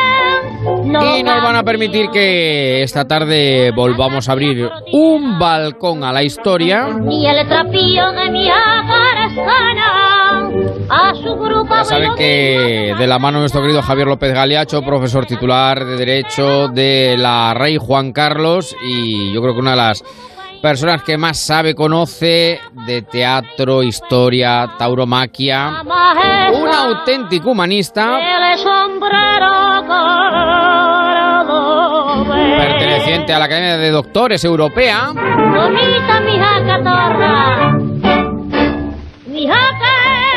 Entramos de lleno en el portón de la historia y hoy. Hoy además lo vamos a hacer y, y creo que además toca y corresponde. Se cumple este verano eh, 85 años del comienzo, del inicio de la Guerra Civil, allá en 1936. Y de la mano de nuestro profesor Galiacho, pues hemos dicho, vamos a abrir el balcón de la historia para contar a los oyentes cómo fueron esos días previos y esos días de inicio de aquel tiempo, del año 36. Mi querido Javier López Galiacho, ¿cómo estás? Buenas tardes. tal, tocayos y amigos de Onda Cero, siempre en marcha con vosotros y más escuchando este paso doble de mi jaca, que yo me meto en la grupa con doña Estrella Castro. Claro. Ni más ni menos. Madre mía, con Que- su caracolillo en la frente, ¿te acuerdas? Ah, bueno, Estrellita Castro, claro que eh, esto tiene su sentido, es decir, mi jaca tiene su sentido porque era uno de los Sí, temas que más se escuchaba entonces, en el verano del 36. Claro, eh, esto y luego hay otra canción que supongo con la que vas a cerrar, que no Sí, la adelantamos a la sí, audiencia, sí, sí, pero digamos que eran, no sé, eh, como los Bustamantes de ahora. El hit parade, el hit parade, lo, más, lo que todo el mundo cantaba, eso es, eso es. estaba pegando entonces y yo creo que es bueno para abrir este balcón a la historia, que ya adelanto que le vamos a poner un poquito de aceite a la bisagra, Sí. el aceite de la conciliación, Hombre, el claro. aceite del tiempo ya pasado. No vamos a hacer guerri- en guerra civilismo, No. ni mucho menos ni vamos a ser partidarios de un bando y otro, sino simplemente explicarles a tu docta audiencia lo que ocurrió en ese julio de 1936, hace 85 años, es. donde se desencadenan una serie de hechos que concluyen en el golpe de Estado, que hay que llamarlo así, de julio de 1936, pero aquellos lodos pues venían de otros polvos, si quieres hablamos de ello. Pues, pues yo, efectivamente, vamos, vamos por ahí, vamos de los, vamos de los lodos a los polvos, como dices tú, del periodo, bueno, de la República que se abre el 31 y que termina, eh, bueno, no termina, quiero decir, se llega a esa situación de, de, de- de julio del 36, eh, una situación de, bueno, de colapso y de golpe de Estado, que efectivamente que provoca, el fracaso del golpe de Estado es lo que provoca la guerra civil de tres años. Exactamente, pero nos vamos a ir al inicio de la República, aquel eh, 14 de abril donde España se había acostado monárquica y se levantó republicana. Tal cual, así fue. ¿Eh? Realmente las posiciones monárquicas habían ganado en aquellas elecciones, lo que pasa que había, se había perdido completamente el apoyo de los núcleos urbanos y entonces pues provoca la, la salida del rey Alfonso es, XIII hacia es. Roma por Cartagena y la llegada del gobierno republicano presidido por don Niceto Alcalá Zamora, que lo vamos a ver cómo va a continuar en el tiempo hasta el año 36, y con el gobierno de Azaña.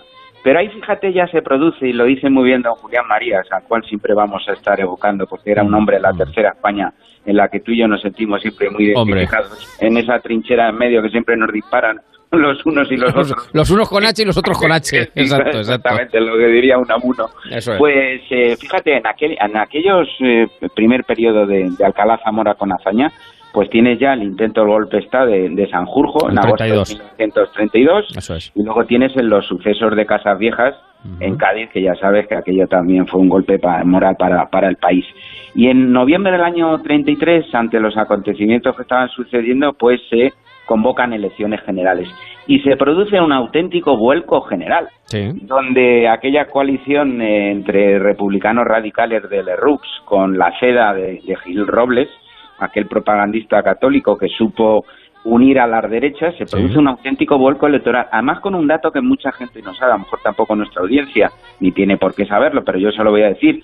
Es la primera vez que se incorpora a la mujer a votar. Ni más ni menos que 6 millones de mujeres españolas votan en esas elecciones de noviembre del 33 que dan el triunfo arrollador a republicanos radicales y a la CEDA. La CEDA que no sabía manifestar republicana, pero ojo, tampoco iba en contra del régimen.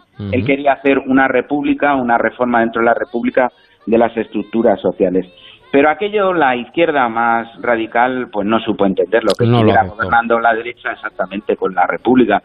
Y entonces se produce una convocatoria de una huelga general salvaje en todo el país a principios de octubre del 34 que tiene unas consecuencias, como sabéis, en la revolución de Asturias, que hay que sofocarla, pues prácticamente con mil, con mil muertos, eh, con saqueo de templos, palacios, iglesias, etcétera. Entonces mandan al general, como estaba ya de ministro en la guerra, estaba Gil Robles, pues mandan a- al general Franco, eh, ordenan con la legión a pues a, a poner orden allí, lo cual también pues supone una gran una gran represión. Franco, esto lo digo yo mucho para provocar, porque bueno, yo como, en fin, al fin y al cabo, eh, eh, Franco defendiendo la República en el, 30 en el 34, en el 34. Exactamente. Claro, claro. Mandan la columna a la legión a poner orden, pero y es verdad que también pues hay una gran represión en Asturias. Todo eso ya empieza ya mm, a, a soliviantar, a, a echarle gasolina al fuego y nos encontramos con que en enero del año 36 Lerroux, perdón, Niceto Alcalde Zamora se aparta de Lerroux, se aparta de la seda y él quiere centrarse y para eso nombra a Portela Valladares lo nombra presidente del gobierno.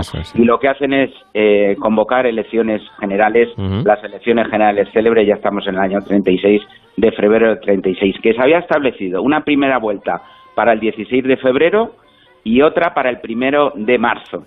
Lo que ocurre que se celebran la primera vuelta de las elecciones y gana el Frente Popular, que era la unión de todas las izquierdas, Izquierdas. lo- lo- y luego, pues, frente a la unión de, la- de las derechas, otra vez con la SEDA, con los catalanistas de la Liga, con los eh, partidos de derecha agraria, etcétera. Pero simplemente esto se produjo prácticamente un empate técnico. Es decir, el Frente Popular había obtenido el 47% de los votos y la, lo que era ya el Frente, el Frente Nacional había obtenido 45,6. Les separaban, vamos, no llegaba ni a dos puntos. Lo que hace lo que hace Alcalá Zamora con Portela Valladares es darle ya todo el poder al Frente Popular, amigos, pero sin esperar a la segunda vuelta. Y aquello ya se considera prácticamente como un golpe revolucionario frente a las derechas de no haber eh, Esperado esperado a esa segunda vuelta. la segunda vuelta. Pero esto le sale rana a Alcalá Zamora cuando cree que le van a pues le van a aplaudir este gesto y lo destituyen. Dice que incumplido- agradecimiento, en agradecimiento lo en destituye. agradecimiento, Lo pues destituyen. Le eso mandan el motorista con la carta del Eso cese. es, eso es. Y se coloca a Zaña, que había sido el presidente del gobierno en la primera etapa de la República, se coloca al frente de, de presidente de la República y por los líos que había entre Indalecio Prieto y Largo Caballero, pues sale como una solución intermedia la de Casares Quiroga, un coruñés que tampoco había tenido mucha importancia en la política, como una solución intermedia. Son los años donde se decreta, o es el año en que se decreta una amnistía general a raíz de todo lo que había pasado en Asturias. En 34. para quitar- Pero claro, ahí salieron, se abrieron de las cárceles y salieron no solamente los de la revolución, sino salieron prácticamente todos los presos que estaban en la y, y- y no, y también, bueno, el, el- el 6 de octubre que se proclamó el Estado catalán, lo hizo con Pines. Exactamente. Y, y Exactamente. también fue preso y luego se le, se le amnistió. Eso, eso, es. eso estábamos en el periodo del, del, del Errus cuando se produce Eso la declaración del Estado catalán. Fíjate, además en el año 36 pues hay una gran movilización campesina, hay oleadas de huelgas, eh, hay un gran matonismo en las calles. Ojo con eso, ¿eh? Ojo con eso. Ojo que, con eso, que, entre claro, todas las facciones, ¿eh? las cosas sí, sí, sí. Anarquistas, sindicalistas, carlistas, falangistas. Y te voy a dar un dato, ni más ni menos, que entre enero y junio de ese año hay 269 muertes en la calle. Es que es tremendo, ¿eh? Es que es tremendo el dato, ¿eh? 269 muertes en la calle. Sí, eso es, lo cual pues lleva pues a que en el Parlamento se esté hablando de caos, de desorden, etcétera. Entonces ya nos vamos a julio del 36, donde estamos ahora celebrando los 85 años. Y se producen para mí eh, dos hechos que van a precipitar lo que ya estaba en marcha, porque vamos a hablar que desde abril del 1936 ya se estaba haciendo la conjura militar se estaba preparando, se estaba preparando. Pero tú fíjate, porque algunas veces se ha hablado del alzamiento del, del golpe de Estado entre el 16 y el 18 de julio. El 6 de julio ya se había contratado el Dragón Rapid, que era un eh, avión que iba desde Londres a recoger a Franco a Canarias y llevarlo a Tetuán a ponerse al frente de eh, los militares eh, africanistas. Por tanto, fíjate, el 6 de julio ya se había pagado por Juan March y por los Lucas de Tena ese avión que iba a recoger a Franco. Pero el 12 de julio se produce la muerte del teniente Castillo, un teniente del, cuerpo de asalto que tenía que lo que sería la Policía Nacional que tenía la República y en, como una venganza por parte, dicen, de falangistas carlistas, en lo que es en la calle Foncarral, girando por Augusto Figueroa, que hay un pequeño templito ahí muy muy bonito que conocerán algunos oyentes, pues ahí le, le, pegan dos tiros y lo matan. Lo matan. Y al día siguiente, en venganza, el día 13 de julio, se produce el asesinato, podemos decir, que el jefe de la oposición, que el jefe de la oposición con Gil Casares era, eh, digo con Gil Casares, con Gil Robles, con, Gil Robles era Calvo Sotelo, José Calvo Sotelo, que tenía el partido de renovación, que era el de los monárquicos. Renovación Estaba Antonio Guaycochea, Renovación Española, y el José Calvo Sotelo. Entonces, desde la comisaría de Pontejos, eh, lo que se llamaba la motorizada, se lleva un camión Mm. donde van eh, Luis Cuenca, que se decía que era pues un guardaespaldas en algún momento de Indalecio Prieto, Mm. acompañado con un, con un guardia civil que era Fernando Condés y otros dos conductores y llegan al domicilio de José Calvo Sotelo en la calle Velázquez, entran en su casa, se saltan el cordón policial y dicen que le tienen que acompañar. Él apela a que tiene la inmunidad parlamentaria, Parlamentaria, como claro. se le va a poder detener sin una orden judicial, y entonces Fernando Condés, el de la Guardia Civil, dice, no, acompáñenme, yo soy oficial, yo me responsabilizo de usted.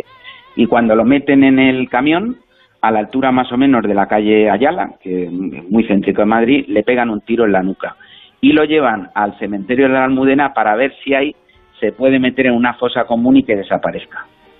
Bueno, aquello supone eh, una conmoción tan tremenda que al día siguiente en el entierro en el cementerio de la Almudena pues se producen unos incidentes también muy graves en las calles de Madrid entre partidarios de los monárquicos, falangistas, anarquistas, etcétera. Bueno, aquello precipita las cosas como son lo que ya estaba en marcha y entre el 16 y el 18 de julio pues se produce el golpe de estado por parte de los militares que estaban en Canarias, que luego a través del Dragón Rapí llega a Tetuán y se pone Franco al frente de las, de las tropas africanistas, de las tropas regulares, Mola, que está en el, en el norte, Queipo de Llano, que da el golpe de Estado en toda la región de Sevilla, de Andalucía, y luego Sanjurjo, que viene, estaba en, en Estoril, estaba allí exiliado porque le habían, le habían dado la amnistía después de la Sanjurjada, con la mala suerte que el 20 de julio se le estrella el avión. Es. Cuando estaba llamado prácticamente... A ser eh, él el que Mola, encabezara, el que eh, encabezara la, la- y bueno, ya sabes que luego Mola muere en el 37. también en un accidente de avión. Exactamente. Y luego, pues a, a la altura de Burgos, y ya Franco pues se queda al frente de todo lo que es eh, la subversión militar que conduce pues a esa guerra civil eh, tan lamentable que yo creo de la cual es momento quizás para antes de cerrar el balcón de la historia que hagamos algunas conclusiones y lecciones para la historia. En fin, eh, estos son los hechos. Estos son Sí. los hechos. Hemos los hechos, hemos contado los hechos cómo fueron, cómo fueron. Luego se pueden hacer eh, muchas interpretaciones o exégesis o analítica y bueno, datos que se pueden eh, y que todavía se van sabiendo, ¿no? Lo que ocurre, y yo ya te voy a dejar que, que hagas las lecciones para, para, para la historia. Bueno, yo, yo solamente apuntar que que en ese sentido, por, por lo que tanto unos como otros hablan, eh, como tú dices, la conjura ya estaba en marcha de un tiempo atrás. También es cierto que eh, desde la izquierda, eh, desde, digamos, el gobierno, se sabía ese ruido de sables, se sabía que existía ese ruido de sables y en cierto modo se quería no provocar, pero sí, es decir, que existiera algo parecido a eso para que fracasara y así eh, conjurar conjurar el peligro, pues eso, de sublevación a la República. Lo que, pasa es que, claro, lo que no se- lo que no esperaba nadie es que fuera un golpe que fracasara y que a su paso diera lugar a una guerra civil ominosa de tres años, evidentemente, que Pero tú colapsa. fíjate qué ambiente, qué ambiente Claro, no, no, totalmente, prerevolucionario. Prerevolucionario. Que, que los, los diputados al Congreso tenían que entrar por un arco de detección de metales. Eso es. Porque iban armados los propios diputados. Claro, iban con pistola, iban con pistola, sí, y sí. hay amenazas de Casares a Calvo Sotelo, y Calvo Sotelo dice aquella célebre frase de Santo Domingo de Silos, aquel rey castellano, dice, "Me- la vida me podréis quitar, pero no más. Y prefiero morir en la gloria que no vivir vilipendiado. Bueno, una época muy tremenda, una época horrorosa. eh, Horrorosa. Si, si uno lo estudia eh, leyendo además todas las partes, ¿eh? porque yo creo que además en esto hay que hacer un esfuerzo de, de síntesis, de integración y de comprensión. De comprensión histórica, ¿eh? Histo- historiográfica, no tanto política desde el planteamiento actual, que yo creo que es el error que se produce a la hora de hablar de, de- de aquellos acontecimientos. Hay que pensar que también España, eh, en los años 30, está en un contexto internacional muy complicado, donde los radicalismos, tanto el fascismo en Italia, el nacionalsocialismo en- en- en Alemania y luego el comunismo en, en- en- en la Rusia, en la Unión Soviética de, de Lenin, luego de Stalin, pues evidentemente van creciendo y son una amenaza como realmente fueron para las democracias occidentales. La más homologable, la más homologable, pues Gran Bretaña y en cierto modo Francia también, que en y Francia luego los nostálgicos de la monarquía, que quedaban muchos. bueno, claro, que quedaban, que quedaban. que quedaban. su rey. Exactamente. Entonces, bueno, ahí hay, evidentemente se pueden extraer, eh, se puede sacar punta de muchas eh, cuestiones, pero eh, yo creo que es interesante eh, conocer y, y- y explicar, como hace Galiacho, eh, esa historia para comprender cómo fueron aquellos días de julio, es decir, en qué ambiente, no por justificar ni mucho menos, que no es, es eso Mm. No, nunca no, no, jamás, jamás, es decir, eso fue un golpe de estado Un golpe de Estado en toda la en toda regla. Lo que ocurre es que venía de un régimen que, eso es- ya sí que son palabras mías, yo siempre digo que tuvo legitimidad de origen, por supuesto, además, la República, yo creo que todos coincidimos que fue como un aire limpio, un aire eh, de, de- de- de esperanza que llega en un momento determinado después de una época complicada como fue la dictadura de Primo de Rivera y como fue eh, la solución Berenguer y el reinado de Alfonso XIII, yo creo que bueno, hay gente de la talla de Ortega, de Marañón, de Pérez de Ayala que insuflan ¿no? el aire a la República, que luego curiosamente reniegan, los tres reniegan de la República, salen no por... es esto, no era esto, no, No es era- esto. claro, claro, claro, claro. Salen por piernas de, de- de la República. claro, claro, Pero gozó de esa le- legitimidad de origen que luego, sin embargo, va perdiendo en el ejercicio por, por hasta llegar a un punto en el que colapsa plenamente, que son ya ese, digamos, Ese caos, e- ese ese caos desorden. que tú muy bien has explicado de enero. Claro. A, a julio, cuando se producen Julio. 300 muertes en la calle de Eso, grupos eso, violentos. eso. Y, bueno, y, ma- y manifestaciones por todos los sitios, movilizaciones campesinas. Bueno, aquello, la verdad que estaba que estaba el país en, un- en un absoluto caos. Eso es, lo- lo- pero luego había una facción, como era la seda, la de Gil Robles, Mm. que quería reconducir la situación. Eh, diciendo devuélvanos como hemos quedado en empate técnico y a la vista que la izquierda no puede eh, reconducir el país, déjenos a nosotros. Pero ahora, si quieres, entramos ya a la... Vamos, vamos. Mira, mira, mira, espera, espera, espera, espera, dame un poquito, dame un poquito, dame un poquito. Gitana de tú serás como la farsa moneda que de mano en mano va y ninguno se la queda que de mano en mano va y ninguno se la queda. Este es el otro hit para ahí del momento, ¿eh? Argentina, me pongo de pie porque tuve la suerte de conocerla. Un día te ¿A lo Imperio. Argentina? Sí, sí. La llevé a un taxi aquí en Madrid, la Eso, compañía no, escúchame. de artista. Digo, lleva usted ahí detrás a Imperio Argentino, un respeto, ¿eh? Hombre, claro, claro, claro, pues eso lo tienes que contar, lo tienes que contar en otro balcón a la historia. Bueno, después de, después de, contar los hechos y de bueno apuntar algún alguna cuestión, que ya digo que esto, bueno, pues, y todavía sigue habiendo debate historiográfico, que me parece interesantísimo. Ya digo que el debate historiográfico siempre es interesante, el político me interesa menos, porque ya, quiero decir, eh, desde planteamientos actuales, juzgar la historia me parece una, auténtica tontería, no, no tiene mucho sentido. Pero vamos, ni en la guerra civil, ni, ni en cualquier otro periodo his- histórico, es decir, hay que eh, contextualizar para conocer todo lo que ocurre en una época determinada. ¿Cuáles son, a tu juicio, querido Javier, las lecciones que ofrece este periodo tan tremendo eh, de la historia de España? Pues mira, eh, lo primero me vas a dejar que a este padre de la tercera España, que es Julián Marías, le hagamos un pequeño homenaje, porque él siempre decía que condensaba ese momento en seis palabras. Dice, pero nadie me hace caso, y decía lo siguiente, los justamente vencidos y los injustamente vencedores.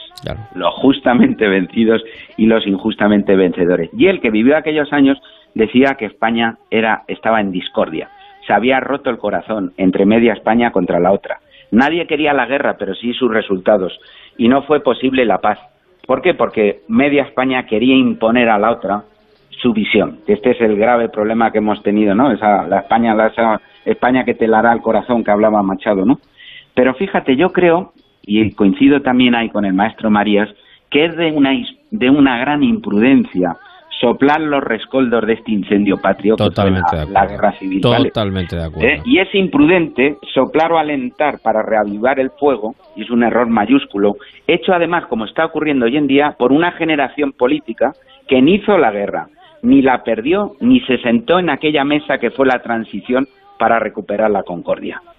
Y me vas a permitir que acabe y cierre, no de un portazo, sino con ese aceite con el que hemos querido abrir y cerrar el balcón a la historia, con una frase del doctor Marañón, otro padre de la Tercera España, que dice lo siguiente, hay que cancelar a toda costa un periodo profundamente cruel y doloroso, sin olvidar además que un pueblo que se obstina en marchar hacia el porvenir por un camino de rencorres, se condena a una estéril, a una esterilidad irremediable.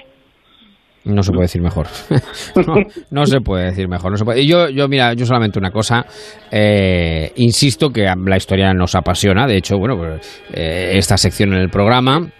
Ya, ya va siendo histórica. No, no, va a ser, no, claro que va siendo histórica. Y, y, y, no, es verdad, fíjate que yo, yo, yo me he vuelto, fíjate que leo mucho, leemos muchísimo, pero con la novela, bueno, eh, eh, tengo a veces mi, mi reparo. O sea, sobre todo lo que leo últimamente, lo que más me, me gusta es el, la, la historia y los ensayos históricos, cuando son están bien fundamentados eh, o libros históricos, ¿no? Eh, y, y, yo creo que la historia está pues para aprender lecciones como tú muy bien señalas. Y yo siempre digo, bueno, la guerra civil es el colapso de un país, eh, es También. una guerra cruentísima, la peor la de las guerra incivil. La guerra incivil, efectivamente.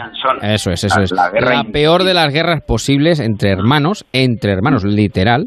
El desgarro que produce la guerra civil, desgraciadamente, efectivamente, hemos visto que no sabemos por qué, bueno, si por un interés político, quizá eh, nietos que no la vivieron, que resucitan o tratan de eh, avivar esos rescoldos, cuando, cuando, cuando, cuando este país tiene una obra política inmensa, valiosísima, apreciadísima en todo el mundo, estudiada en las universidades de todo el mundo, que se llama Transición Española, del año 75 al año 78 o 74 si quieren coger el último año de vida o los dos últimos años de vida de Franco. O sea, esa época en concreto que yo siempre animo a todos los chavales a ir a Radio Televisión Española a la carta y coger y verse los 13 capítulos de la transición de Victoria Prego. Magistralmente contada, magistralmente contada. Esa es la España Claro, que estamos reivindicando ahora mismo claramente y contundentemente. Y la España que tiene, ese es el porvenir de España, la tercera España, el acuerdo, el diálogo, la entrega, el sacrificio y, y, y, y, y no el saberse entender, el saberse entender en los ojos de los demás. Es que esa es la verdadera España. Es que Claudio Sánchez Albornoz, bajando del avión en el año 76, en abril, dice, ya no más, no claro, vamos a matarnos claro, más. Claro, claro, que no él tuvo vamos a matarnos políticas, ¿eh? Claudio claro, Sánchez Albornoz. evidentemente, ¿eh? evidentemente. Las etcétera. En fin, bueno. Bueno, pues... yo creo que ha sido una, un balcón a la historia interesante. Hombre, yo creo que sí, claro, evidentemente. No, no por, por, por, eso lo hacemos, por eso lo hacemos. Sino al contrario, hemos hablado de una serie de hechos que pasaron en julio y que venían esos lodos, venían de una serie de polvos que hemos contado y yo creo que hemos sacado una conclusión muy clara, sobre todo para la gente joven que nos esté escuchando ahora mismo surcando las carreteras de España.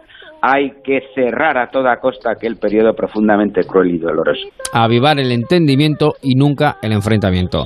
Querido Galiacho, te pues mando nada, un abrazo fortísimo. Un Igualmente, con Imperio Gracias. Argentina. Ahí está. Y ninguno se la crea que de mano en mano va y ninguno se Mm-hmm. Y 29, las 7, dicen por aquí. Dice, lo peor de todo es que hay gente menuda que aún hace separación, como la Gracia Civil, que burros, efectivamente. Y, decía yo lo de Sánchez Albornoz, y, ya lo, lo, he puesto alguna vez, y, no, sabía que lo tenía aquí a mano, y lo, lo vamos a rescatar. Eh, es el testimonio de quien fuera presidente de la República en el exilio, Claudio Sánchez Albornoz, en abril del 76, bajando la escalería del avión. Eh, decía esto, estas palabras que yo cada vez que las escucho se me pone el pelo de punta. No sé qué ustedes. Al pisar España dije que vendría llorando y llorando estoy. No tengo más que una palabra, paz. Nos hemos matado ya demasiado. Entendámonos en un régimen de libertad, poniendo todos de nuestra parte lo que sea necesario de un lado y de otro de la barricada. Son muchos 40 años. No hay históricamente nada que resista al tiempo. Áspera vida la de los españoles. Tengamos una vez por todas la mano en la mano del adversario de ayer para discutir, dialogar en unas cortes nuevas la suerte de España. Y basta. Y basta, decía don Claudio Sánchez Albornoz. En fin, balcón a la historia con eh, lecciones para el día de hoy, o al menos para que cada uno luego lo interprete. Además, las interpretaciones siempre son eh, libres, pero hay que ser inteligentes. Y es verdad que la historia está escrita en muchas de las cosas que ocurren hoy en día y de las soluciones que eh, sobre todo para no caer en los mismos errores, básicamente, que eso, eso debe definir al hombre inteligente, aunque ya saben aquellos que el hombre es el único animal que tropieza una, dos, tres, quince veces en la misma piedra.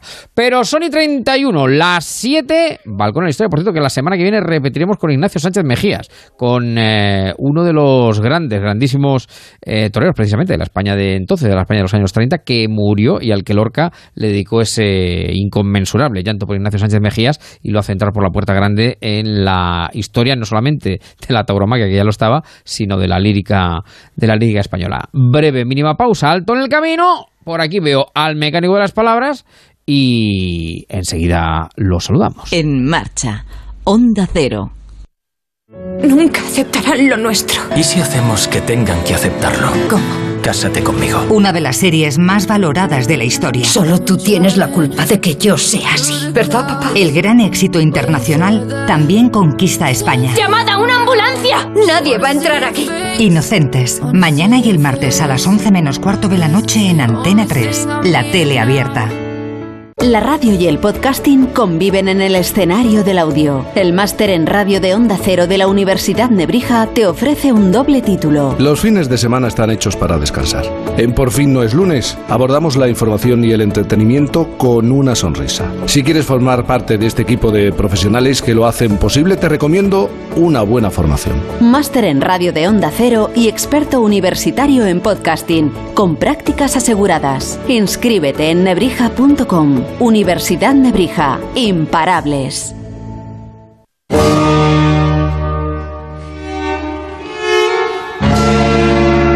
Ponte en marcha con Javier Ruiz. Seguimos en marcha en Onda Cero, mi querido Illán Antonio. Buenas tardes, ¿cómo estás? Buenas tardes, pues estupendamente. Bueno, hoy vamos a traer, hoy sí que nos pueden acusar un poco de, de, vintage o de retro, porque vamos a utilizar, vamos a hablar de un término que no es muy al uso, y le he dicho a Antonio, digo, vamos por ahí, digo, para, para también divulgar un poquito. Y vamos a contar, para empezar, qué es y luego de dónde viene esta antigua. ¿Qué es una estantigua? Sí, pues estantigua es una palabra que quizá es muy poco usada, ¿no? Pero es poco usada, pero a veces te encuentras... ¿Es un arcaísmo? ¿Es un arcaísmo no, no es arcaísmo. No es arcaísmo. no, no es arcaísmo. Las palabras en el idioma pues también dependen... Mm, el idioma es el uso, ¿no? Sí, claro. El uso es la vida social, el contexto en el que vivimos, ¿no? Y, y bueno, hay palabras nuevas, hay las palabras están ahí y unas tienen vida en un momento y otras tienen vida en otro, pero Está claro. pero esta concretamente no es un arcaísmo que haya quedado, lo digo porque es que este tiempo atrás iba yo por por la calle y con mi mujer y, y me dice, uy, ¿has visto a ese? Parece un estantiguo. pues vamos a explicar, O sea vamos a explicar. decir que, sí, sí, que, está en uso, ahí, está en uso, en no es muy habitual mm, utilizarla, ¿no? Pero que de vez en cuando pues, Se oye, usa, se usa, Tiene se usa. dominio del idioma, lo mismo en su contexto. Hay familias lo, lo mismo que la utilizaba su abuela y los nietos, pues de oírsela a la abuela, pues Lo han seguido utilizando. Lo, lo aplican, ¿no? Que, decir, Ujú. que ocurre ese, eso a veces. Eh, eh, aparece en el diccionario de la academia con dos significados. Por una, es procesión de fantasmas o fantasma que se ofrece a la vista por la noche causando pavor y espanto. ¿no? Y por extensión, extensión de ese significado, que quizá lo de fantasmas, pues la Santa Sí, sí. y ese tipo de historias, se podía hablar de estas antiguas en ese contexto, sobre todo literario, pero con esa idea de, de, pavor o de o de visión rara, pues se aplica a veces a personas que son altas, dice persona alta, social y mal vestida, ¿no? Eh, Un poco todo con ese aire cierto sí, de sí, desgarbo, sí, ¿no? desdén, o- De- sí, sí, sí. Entonces, Desaliño, o Sí, desaliño, quizá. No más que desa- desaliño. Desaliño indumentario, pero tiene que ser grande. Quiero decir, no se le puede decir a una persona pequeña que es una estantigua. Una Sino estantigua un señor alto, siempre es desaliñado. Una persona grande y desaliñada. Como un ánima, como un ánima. Exactamente. sí. Entonces dice Corominas, que ya decimos que nuestro nuestro etimólogo. Bueno, hay, hay varias tradiciones sobre esta palabra. Esta palabra no. Yo me, me quedo con Corominas porque es la que más me gusta. Pero, Sí, sí, sí. pero a hay- veces los, los etimólogos no se ponen de acuerdo. sobre Ujú. Hay debate, hay debate. este dice que viene de hostis antiguo, que era el hostis antiguo, era el viejo enemigo, no es, es el Claro, enemigo. claro, claro. Hostis, hostis era enemigo, antiguo, pues viejo. Antiguo, Hostis, hostis, acuérdese, hostis, de ahí viene hostilidad, hostil, Claro, claro, enemistad. claro. Hostis, hostis es es. con H, ¿eh? Con H, con H, con H, con H, con H. Porque hostia, del la del puerto es sin H. Tú sabes lo de la traducción latina, ¿no? que César llegó a- al puerto de Ostia y no sé quién tradujo. César le dio una hostia y lo mandó al puerto. Sí, sí, O bueno, pues que- de hostis hostis. antiguos, que Sí, es sí. El, el viejo enemigo. Entonces, el viejo hostis antiguos, el viejo enemigo, en el contexto de la Iglesia Católica, pues ni corta ni perezosa, ¿quién es el más viejo enemigo que podemos tener?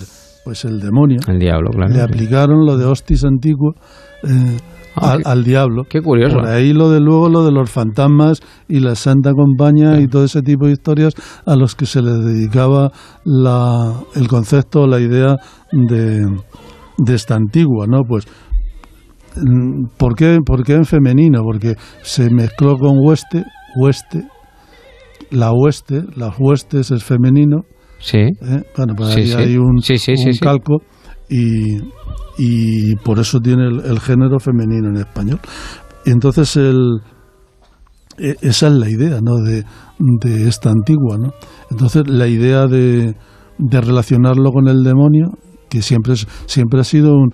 El demonio siempre en todas las descripciones es un personaje desgarbado y feo. Sí, claro, evidentemente, por supuesto, claro, o sea, claro, en claro. vez de llamarle a alguien demonio le llamamos esta antigua. O sea que entonces esta antigua es, el, como dices tú, eh, dos términos de hostis y, y antigua, ¿no? Sí, Entonces, viejo, que significa viejo. viejo enemigo. Claro, viejo enemigo.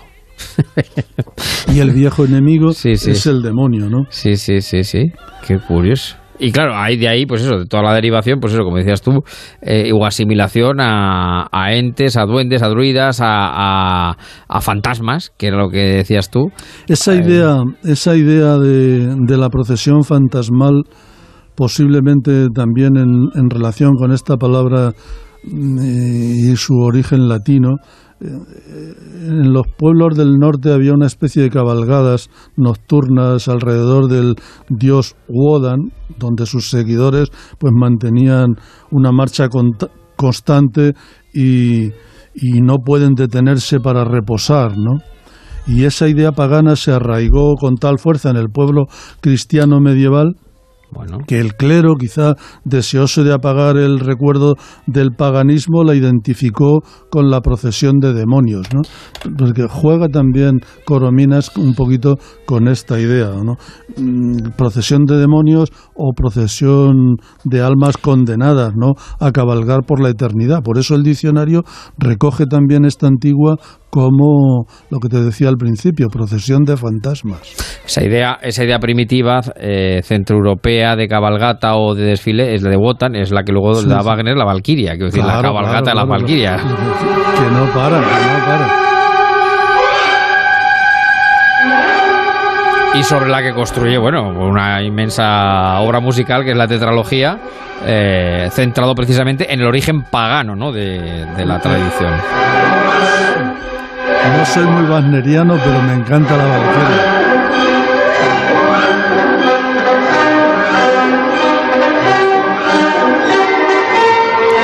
Bueno, eh, por tanto ese es el origen de esta antigua que se sigue utilizando eh, y hace mención a lo que hemos referido. ¿Y qué libro podemos recomendar eh, esta tarde a los oyentes de En Marcha? Lectura del verano 21, querido Antonio. Pues hay, hay un libro muy interesante del Premio Príncipe de Asturias, el Manuel Carrer, que se llama Yoga. Ajá. Que él comenzó a escribirlo porque que, quería escribir sobre el yoga, porque él hace, lleva 30 años haciendo yoga y tal, pero en esto que se divorció y entró en una gran crisis, en una depresión que le duró varios años, y entonces yoga no es una autoficción como, como tal, ¿no? pero sí es un adentramiento en lo, en lo que él vivió, en el problema de cómo Carrer, Manuel Carrer, se adentra en su propio proceso de depresión. Entonces cuenta, cuenta su propia vida, cuenta lo del yoga y cuenta la profundización en lo que es en la mente humana. ¿no? no es difícil de leer a, pesar de lo que estoy diciendo. Es un libro que se lee bien porque está escrito con mucho sentido del humor. Con mucho sentido del humor. Es un un libro escrito en primera persona sobre la crisis depresiva que tenemos todos alguna vez en, la vida momento, y él la tuvo eh, la tuvo larga, ¿no? Pero es deslumbrante, rompe moldes y, y bueno, es realmente es un hito, ¿no? Porque él estuvo pensando en algún momento que se le había ido la que ya no tenía la, la, idea de escribir, no tenía la inspiración, por así decirlo, que estaba vacío, ¿no?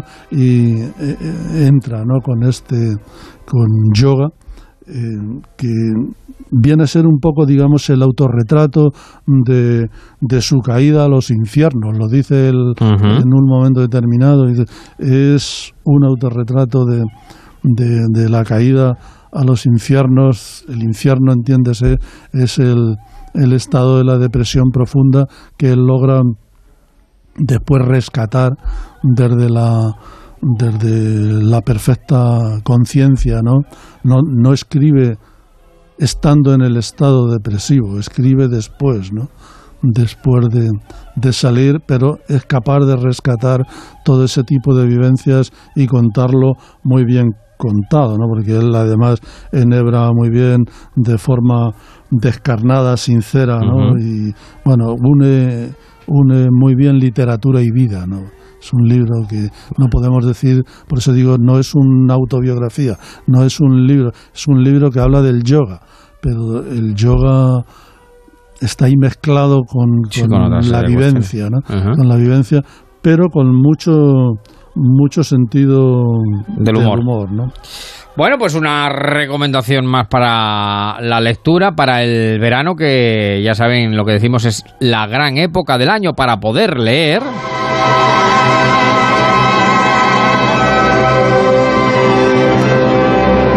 Antonio, un fuerte abrazo y nos sentimos aquí en marcha. ¿no? Esa es la palabra del marcha, nos sentimos. Nos sentimos, ahí estamos.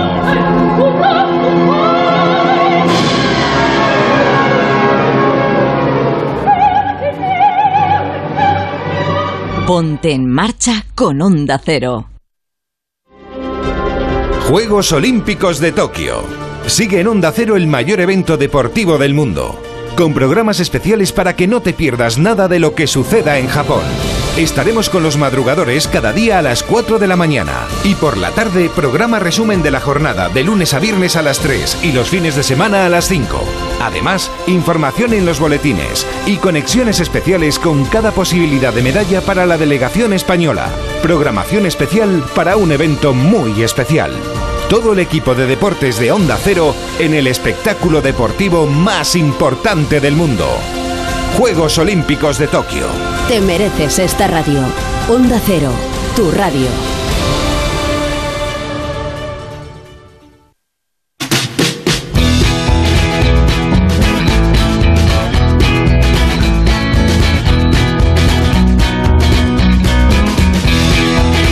En Onda Cero, en marcha, con Javier Ruiz.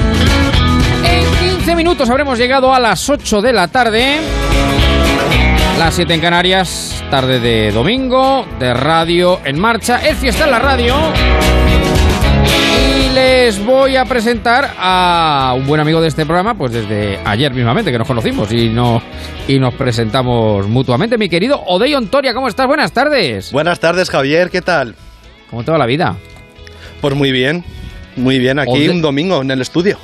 Un domingo en el estudio, Odey Ontoria, compañero nuestro eh, de Onda Cero, compañero en prácticas, eh, que tenemos la suerte eh, de que esté con nosotros en la labor de productor barra redactor. Bueno, tú ya sabes que aquí eh, hasta barrer la puerta en un momento determinado, si hay que hacerlo, se hace. O sea, Aquí que- servimos para todo, para todo, no hacemos esas cosas nada. Exacto, exacto, exacto, exacto. Bueno, yo antes de, porque además Odey nos, nos, nos trae hoy algo que yo creo que es muy interesante, porque O- Odey, ¿cuántos años tiene? Sobre todo para tus admiradoras eh, que te puedan estar sintiendo hasta ahora. Bueno, pues yo tengo 22 añitos. 22 añitos. Pero con 22 experiencia primavera. como si tuviera 30, ¿eh? Tengo que dejar eso 22 claro. añitos. Eh, sigues estudiando todavía, ¿no? Estás, Sí, eh, ahora voy a hacer el último curso del doble grado de periodismo y audiovisuales. Para todo el mundo Qué que me quiera maravilla. contratar también, dejo abierto, dejo abierto teléfono. cualquier posibilidad, el teléfono. Correcto. Entonces va- vamos a conocer, eh, con Odey, que me lo planteaba ayer además, me parece muy interesante, lo que es también el mes de agosto para los estudiantes. No, no tanto porque ya, ya, ya, ya septiembre, no sé si existe o no la convocatoria de septiembre, sino sobre todo aquellos que salís fuera, como es tu caso, y tenéis que buscar piso, tenéis que buscar eh, bueno, piso, residencia, habitación, eh, un lugar donde, donde pasar el curso. Justo. Pero antes, pero antes, pero antes, pero antes, eh, yo por curiosidad, eh, Odey Ontoria, natural de Bilbao, ¿no? Natural de Bilbao, Bilbao Centro. Del mismo Bilbao. Del o sea, mismo tú de los que te Bilbao. de los que te afeitas con navaja, ¿no? Sin- y sin espuma, sin ningún problema. Yo sin problema, también con la guadaña hombre de que pelo puedo en pecho. pillar en cualquier, en cualquier sitio. Los del centro no le hacemos esas cosas nada, podemos con todo. Sí, sí. Me decías que además al lado del Guggenheim, ¿no? Al lado. Más o menos.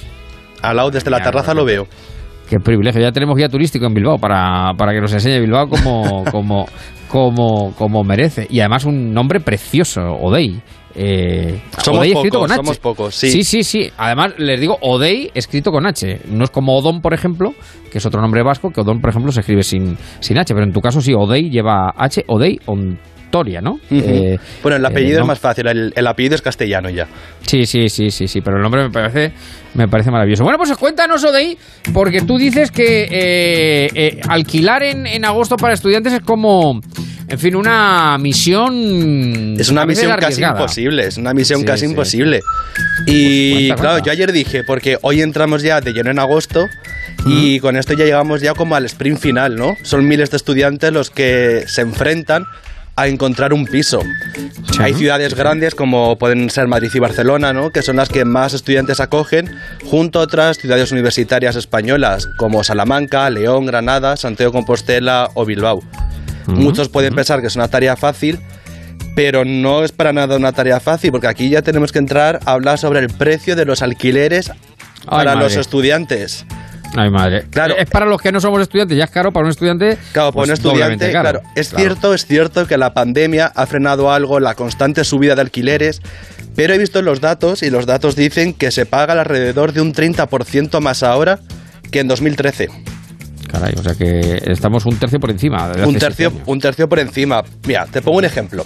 En Madrid. Centro, que los estudiantes son sobre todo de la Universidad Complutense, Politécnica, Comillas y de la CEU San Pablo, el alquiler de- medio de habitación está en torno a los 540 euros.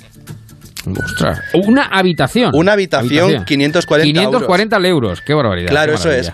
Y si tú lo miras con lo que es la economía española, el sueldo medio en- Sí. de lo que son entre hombres y mujeres, haces el sueldo medio, son 1.290 euros mensua- mensuales.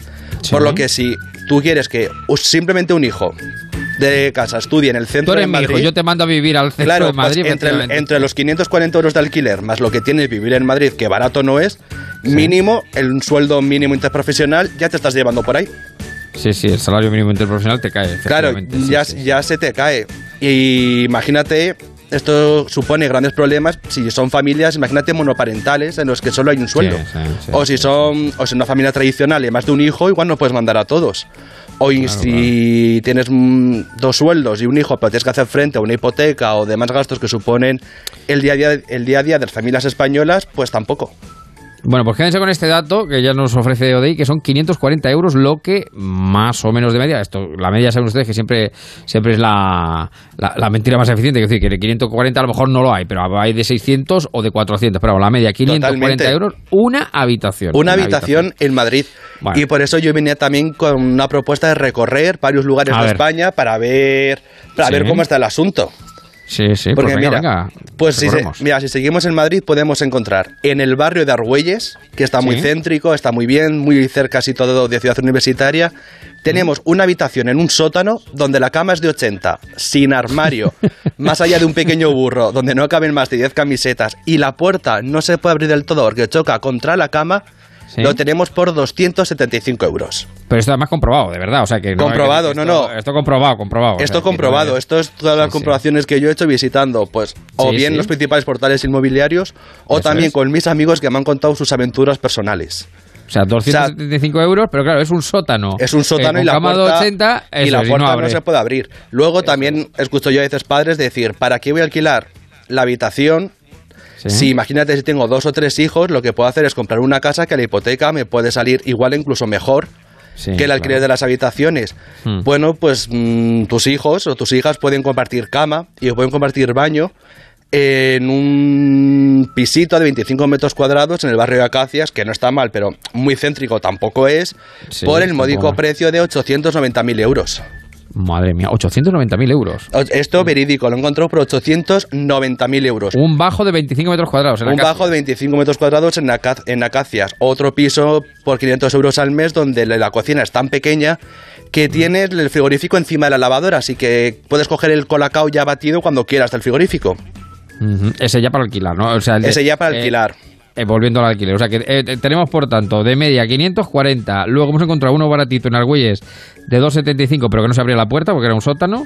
Eh, este que me dices ahora, también alquiler, eh, que hablas de. Eh, de no no el que me el que me dices que el, el que me dices de, de la lavadora es el de acacias el que No, el que compramos te en digo la lavadora es el último, también de alquiler que son 500 euros al mes. Ah, 500 Y euros al mes, eso es, un semisótano y son 18 metros cuadrados. Eso es. Y luego el de 25 metros cuadrados, que ese para comprar, que está en 890.000 euros. que Eso que- es. Eso es. Bueno, pues eh, dejamos Madrid, si te parece. Vamos, Claro, cambiamos de ciudad. Dejamos Vamos Madrid, de ciudad. cambiamos de ciudad porque nos puede parecer un poco abusivo, ¿no? Entonces podemos Sí, ir a. Valencia, que hace buen tiempo, tiene buenas universidades también. Sí. Y ahí podremos compartir cocina y compartir baño con otras seis personas. Vamos a poder jugar casi a Masterchef o a ver quién le toca limpiar el baño hoy. Sí, sí, sí. La habitación es cierto que está bien, tiene 25 metros cuadrados, está cerca de la zona del estadio de Valencia, de Mestalla. Va, pues y- te gusta el fútbol. Está bien. pues si te gusta el fútbol, pero claro, el precio ya aquí ya son 1.050 euros al mes. 1.050 euros al mes. Sí, yo creo que para jugar a Masterchef lo puedo ver en la tele que me va a salir más barato. Pero 1.050 euros La habitación. La habitación. 1.050 Oh, euros la habitación. Qué barbaridad. Claro, Qué barbaridad. si quieres podemos irnos a una zona más barata de España. Venga, vamos a Por otra zona más ejemplo, barata, podemos ir a Badajoz. Vamos a Badajoz. Ahí Vamos tenemos lado, también... Al oeste. Al oeste. Ahí tenemos, mira, una habitación por 300 euros. Esto es un chollo. Ujú. La, um, y además son para compartir una habitación con otras tres personas. El problema es que tenemos es que la habitación tiene las paredes desconchadas y llenas de humedades. Ya, ya, y, además está las- y además están muy a las afueras de Badajoz. Todo esto, eh, insisto, basado en eh, los portales inmobiliarios, ¿no? Que, Totalmente, que has esto estado- es la, estado esto es la oferta real que existe para los estudiantes. Para los que ahora se están buscando la, vida, o van a empezar a la buscarse la vida, eh, a partir de ahora, de este mes de agosto, de cara a septiembre, cuando empiece el curso. Claro. Barcelona, otra gran ciudad, venga, vamos Pues a otra gran ciudad, mira, pues pode- podemos encontrar una habitación que no está nada mal por 420 euros, Mm, pero sí. también muy a las afueras de la ciudad. Allí espero que tampoco esté estudiando nadie de una universidad muy céntrica como puede ser la de Barcelona, porque todo lo que te ahorras en alquiler te lo estás gastando en metro, en los buses y en los trenes de la Generalitat. Claro, luego si quieres vivir en el barrio de Gracia de Barcelona, que se está poniendo muy de moda, mm, te está bien, bueno, te lo puedes pensar porque por 700 Mamá, muy euros al mes... por sete- 700. Por 700 compartes cocina, baño, Madre con otras 8 personas más. Tú puedes crear tu propio reality show ahí.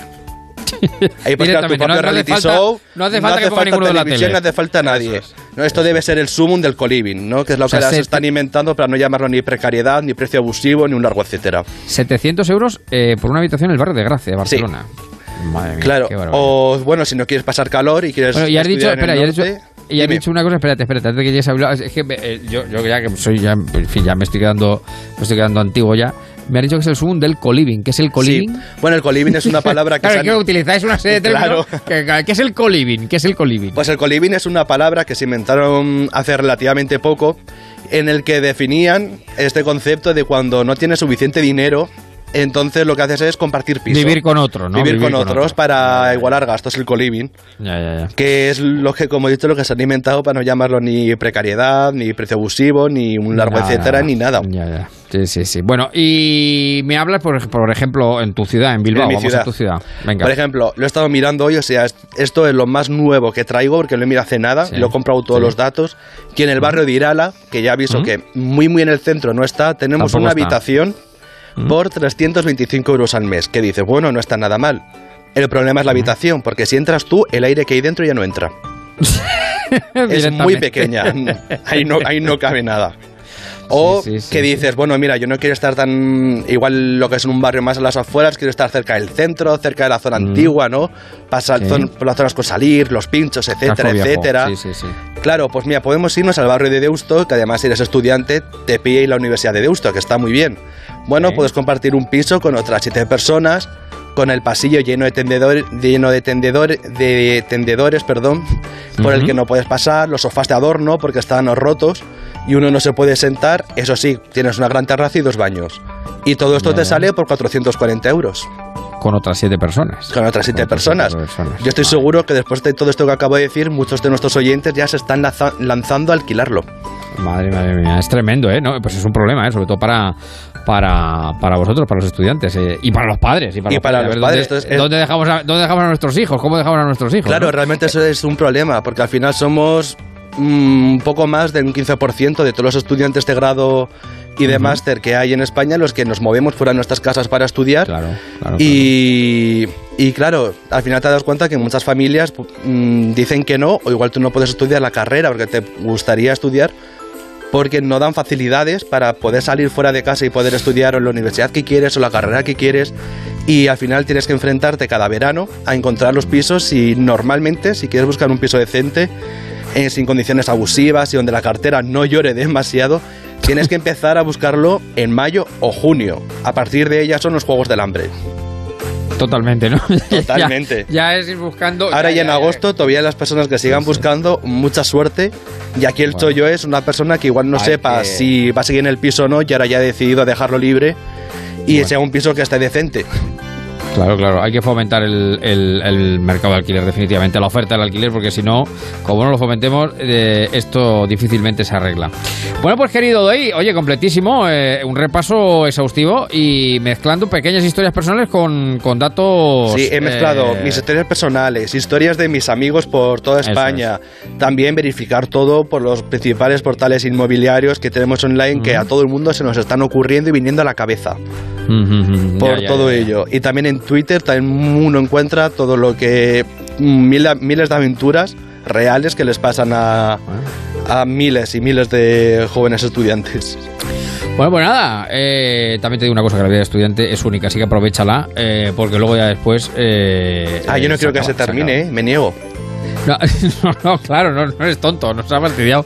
No, no, pero bueno, ahora se lleva mucho también lo de estudiar y trabajar, aunque bueno, eso es eh, también y muchas veces complicadísimo y, y admirable verdaderamente. Pero bueno, Sí. el mundo del estudiante, el verano del estudiante, el agosto del estudiante, sobre todo el que tiene que salir fuera y tiene que buscarse la vida y alquilar. Querido Day, un placer, ya sabes que estás tu casa la semana que viene, cuento contigo, ¿no? Contamos contigo. Hombre, la Está- semana que viene traeré, traeré cosas nuevas. Vendré fresquillo. Efectivamente, señor, te esperamos por aquí. Un fuerte abrazo, Day. Un Gracias. fuerte abrazo. Un saludo. Escribo tu nombre. Day Ontoria, quédense con el nombre y con el apellido. Cabeza. Miembro egregio ya desde hoy del grupo de En Marcha en Onda Cero. Llegamos a las 8, las 7 en Canarias. Una horita más en esta tarde de domingo primera del mes de agosto. Servilleta. Pero ahora, noticias.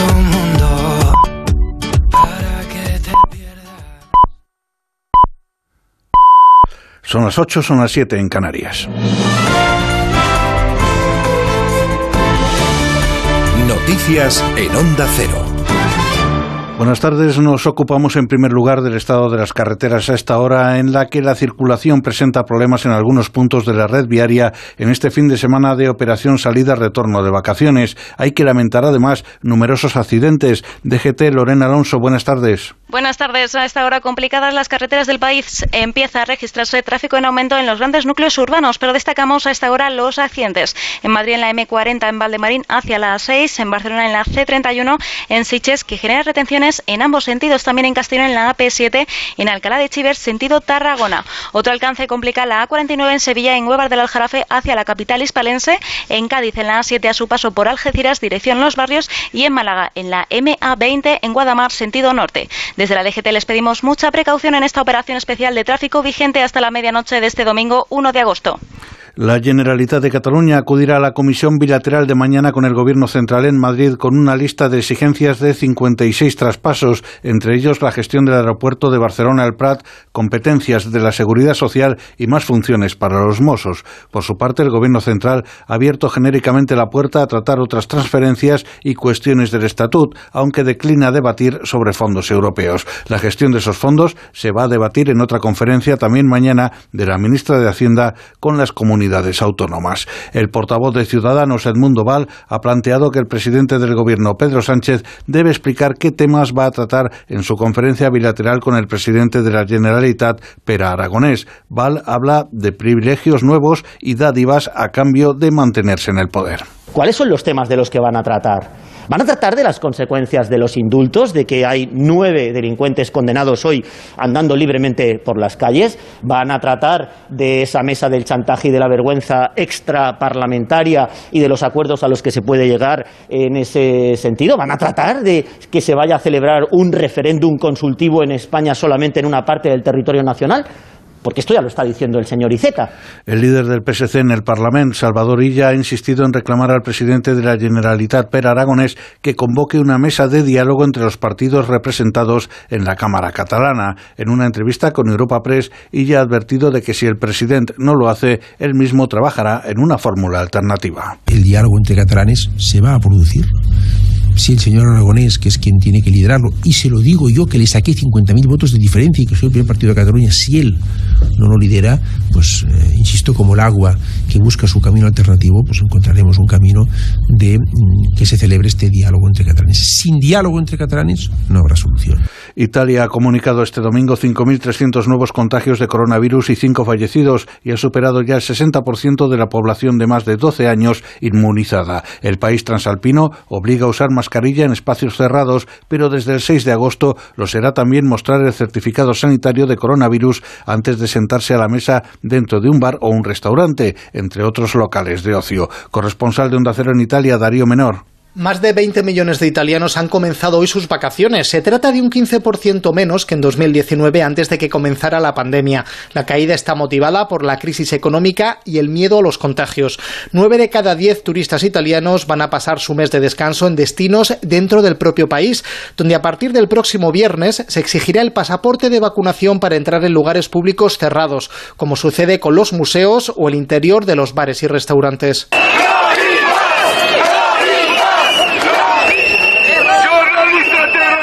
La exigencia del pasaporte de vacunación ha provocado protestas en varias ciudades del país, como la que tuvo lugar ayer en Milán, con cientos de manifestantes marchando por las calles del centro de la capital lombarda. Pese a estas quejas, el ejecutivo de Mario Draghi podría anunciar esta próxima semana que también hará falta el pasaporte COVID para subirse a los aviones, trenes y autobuses, según adelantó hoy el diario Corriere de la Sera.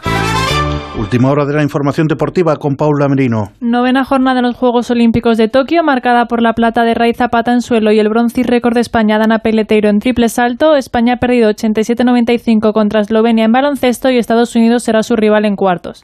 Adrián Ben estará en la final de 800 metros. Para mañana, final de salto de longitud con Eusebio Cáceres y opciones de medalla también en regatas con Diego Botín e, e Iago López y con Tamara Echegoyen y Paula Barceló.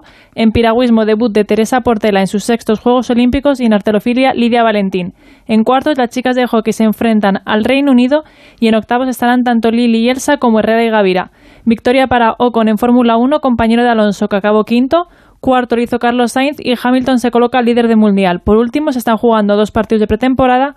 Cádiz 0, Almería 1 con gol de Arnau Puigmal. Mallorca, Stade de Brest, de momento empate a 1 con gol de Salva Sevilla de penalti para los españoles y Faire para los franceses. Es todo, más noticias dentro de una hora y en ondacero.es. Las tardes de verano son para disfrutar en buena compañía. Gelo en verano. Contenidos variados y entretenidos, historias sorprendentes, temas para compartir. Decía el periodista polaco Ryszard Kapuczynski que la educación no es cuestión solamente de la familia o de la escuela, es del conjunto de la tribu. Cualquier ser humano como es la actividad sexual. Esto ya es una verdadera tradición, como sacar al santo en las procesiones. Posiblemente no sea la mejor comparación, Elisa Beni, ¿qué tal estás? Buenas tardes.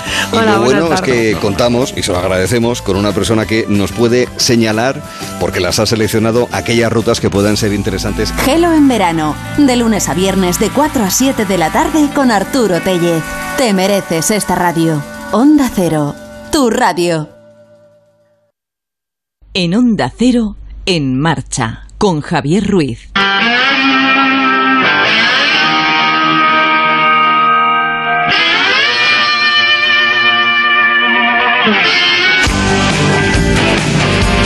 Tercera y última hora de En Marcha en Onda Cero. Hoy es domingo 1 de agosto. Si hay algún día que hay tráfico en la carretera, si hay algún día donde se coge el vehículo, se hacen viajes de largo trayecto, largo recorrido. Es un primero de agosto, máxime si encima es domingo. Va de vuelta, de regreso o a lo mejor de ida. Sea como fuere, nosotros ponemos en marcha ondas sobre ruedas con nuestro mecánico. Este es el de la llave inglesa, el de verdad, nuestro querido Antonio Nogueiro. ¿Qué tal? Muy buenas tardes. Muy buenas tardes, Javier. Pues aquí un día más, encantado de estar con nuestros queridos oyentes y nuestros queridos amigos de Facebook. Sí, señor. Saludando, como siempre, ese grupo estupendo de Facebook. que ahí sigue, ahí sigue, Ahí sigue, perenne. sí, todo el año, todo el año. Todo el año, justo, justo, justo. Bueno, y me hablas de, como siempre, ya saben que este tiempecito que le que dedicamos al mundo del motor, pues lo hacemos sobre todo contando novedades, algunas curiosidades y centrándolo también mucho en lo que es la, conducción y, y- y, digamos, conocimientos o cuestiones que son interesantes conocer eh, a nivel usuario, práctico, en una época, repito, en la que se utiliza el automóvil mm, con más frecuencia incluso que eh, normalmente el resto del año. Y me hablas, querido Nogueiro, de los comportamientos de los conductores al volante. Mucho cuidado que al volante sale lo mejor y también lo peor de cada uno de nosotros. Eso, eso, eso te iba a decir, dice, digo, ponerse a los mandos de un vehículo. Pues, Sí, Javier, sí, una persona prudente. Pues puede convertirse en un monstruo al volante, no sé si os suena Sí, familiar. sí, doctor Jekyll, doctor del doctor Jekyll y Mr. Hyde, quiero decir, el- el- la doble personalidad, la- la- la- la- la- el señor estupendo, maravilloso y sensacional que se sienta al volante y se convierte en un Frankenstein, en un, en un auténtico loco eh, Exactamente. Mira, Javier, los, los malos hábitos en la conducción, pues lógicamente genera pues que, aumenten ¿eh? los riesgos de sufrir un accidente, además de dificultar en muchas ocasiones pues la, la circulación fluida y, el, y la circulación de los demás usuarios de la vía. Eh, siempre está presente, Javier, utilizar el teléfono móvil, eh, eh, leer, enviar mensajes mientras se conduce, el exceso de velocidad, pasar semáforos eh, cuando acaba de cambiar a rojo. Estos son algunos de los ejemplos de los malos hábitos de, de muchos conductores, Sí, ¿sabes? sí, sí. Y, y es importante, Javier, identificar esos malos hábitos. El móvil es una Eh, plaga, el móvil hay que quitarlo es- ya. es el móvil es una plaga y el móvil, o sea, es que si, si, o sea, ni siquiera para, para el GPS, si, que, que si uno lleva copiloto, que lo haga el copiloto y si no, antes de salir o después de salir, o sea, de- o, o después, o luego después de parar, pero durante la conducción no hay que mirar el móvil, no hay que Eh, estar pero, pendiente del Ja- móvil. Javier, es que el móvil está presente hoy día en, los, en, en muchos accidentes que se podían haber evitado y terribles accidentes con, con resultado de muerte, eh, choques frontolaterales, salidas de vía, eh, que es que están al orden están día. del día. Prácticamente todos los días aparecen. Y, y estoy convencido y seguro que es una falta de atención al, al volante. Los que seguimos un poco eh, este mundo nos damos cuenta de que es una falta de, de atención al, al volante. Siempre hemos dicho que cuando te pones delante del coche, siempre lo decimos hasta la saciedad, que tienes que ser un chofer ¿eh? y hay que estar siempre pendiente de conducir, sí, porque olvídate de que eres un chico divertido, que sabe mucho, el móvil no existe, eh, los nuevos fab- los fabricantes tienen nuevas tendencias a, a llenar de pantallitas lo- los coches, bueno, no, no nos negamos a las nuevas tecnologías, pero bueno, están ahí y, y hay que adaptarse, cuesta unos minutos adaptarse si a la- a la- facilitan, si facilitan la conducción y, y, y se supone que eh, pues eso lo hacen de manera más accesible, eh, más fácil al conductor la conducción, bueno, pues bienvenida sea. Bueno, hay, hay un tema, hay un tema muy criticable siempre que hemos criticado en los vehículos nuevos que la climatización la pongan en las pantallitas, Javier. Es Claro, que es terrible, es terrible, porque tienes que desviar el dedo, si quieres subir, bajar la temperatura. Eh, eh, están volviendo otra vez a, a, a ponerlo en los botoncitos, que es como debería ser, pero bueno, las nuevas tecnologías es lo que son, y luego se puede cambiar las pantallas de instrumentación, que te puedes acostumbrar o no. Bueno, a la gente joven pues le gusta Sí. le gusta eso y bueno, y por ahí van, van las ventas. Eh, mira, eh, hay cosas, Javier, que para un buen conductor siempre tienes que prestar atención eh, al tráfico a tu alrededor. No puedes perder ni un minuto, ni una moto, ni un coche, ni un peatón, ni un ciclista se te tiene que escapar a, a tu visión y a tu mente para poder anticiparte y poder hacer la maniobra correcta. Sí, sí, ¿Sabes? sí. Y, y luego, pues, hacerte ver, Eh. hacerte ver, decir a todas la- las personas eh, que, que, que vas a cambiar de carril, que, estás para eh, iniciando intermitentes, para los los intermitentes, que vas a iniciar una maniobra eh, y todo ese tipo de cosas, eh, ponerte antes y, y- ver la situación antes que, eh, que otros conductores puedan puedan invadirte o, o cortar. La clave es esa, la anticipación. La clave es la anticipación, para La lo cual pues hay que tener los cinco sentidos en alerta, eh, centrado Sí. en la conducción. Es verdad que también, en cierto modo, eso se adquiere con la conducción, es decir, luego con la experiencia, pero eh, para eso ayuda mucho el hecho de estar concentrado, es decir, de no estar, eh, de no distraerse con ningún otro eh, dispositivo que lo tenga cerca, sino solamente centrarse en la conducción. Bueno, ¿qué más? ¿Qué más? ¿Qué más? ¿Qué más? Pues lu- luego no bloquear, por ejemplo, las intersecciones, ¿sabes? Ujú. en, la- en las esquinas, invadir las intersecciones impidiendo el paso de los demás vehículos y, por supuesto, respetar las fases de los semáforos, ¿sabes? Sí, ¿Eh? Si sí, cambia sí. la luz a ámbar a fijo, a, a rojo, perdón, pues pues tienes que, si te da tiempo, parar, parar, parar, parar, parar, ¿sabes? claro. Luego es muy importante en carretera, Javier, permitir, esto es muy importante, ¿eh?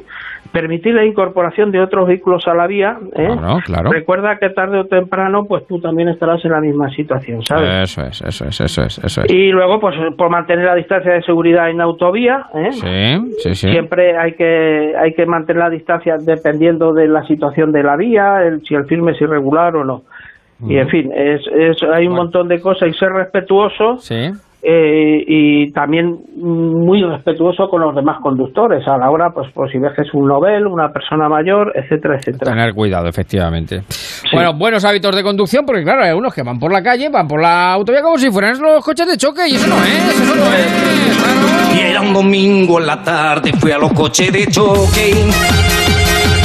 Y los coches de choque no son, los, choques- los coches de choque son para la feria, pero no para conducir, porque para conducir, como ha dicho nuestro querido Nogueiro, es indispensable una un buen manual de hábitos saludables y no eh, practicar el transformismo, es decir, pasar del Dr. Jekyll a Mr. Hyde o viceversa. Exactamente, sí, señor. Así es. Bueno, y me hablas también de que ha salido un test de que evalúa eh, los vehículos, un programa de evaluación de vehículos europeo que determina, ojo al dato, eh, esto es información y tú nos lo vas a explicar, que el Sí, sí. diésel es tan competitivo y ecológico como el híbrido. Querido amigo, ¿qué me estás contando? ¿Qué me Pues, estás diciendo? Sí, señor, eso Esto es es una un- herejía, esto es una herejía. A ver, explícala, explícala, que no, te, que no te llevemos a la hoguera, explícala, explícala. Exactamente. Mira, yo siempre te he dicho que el motor diésel es uno de los motores más eficientes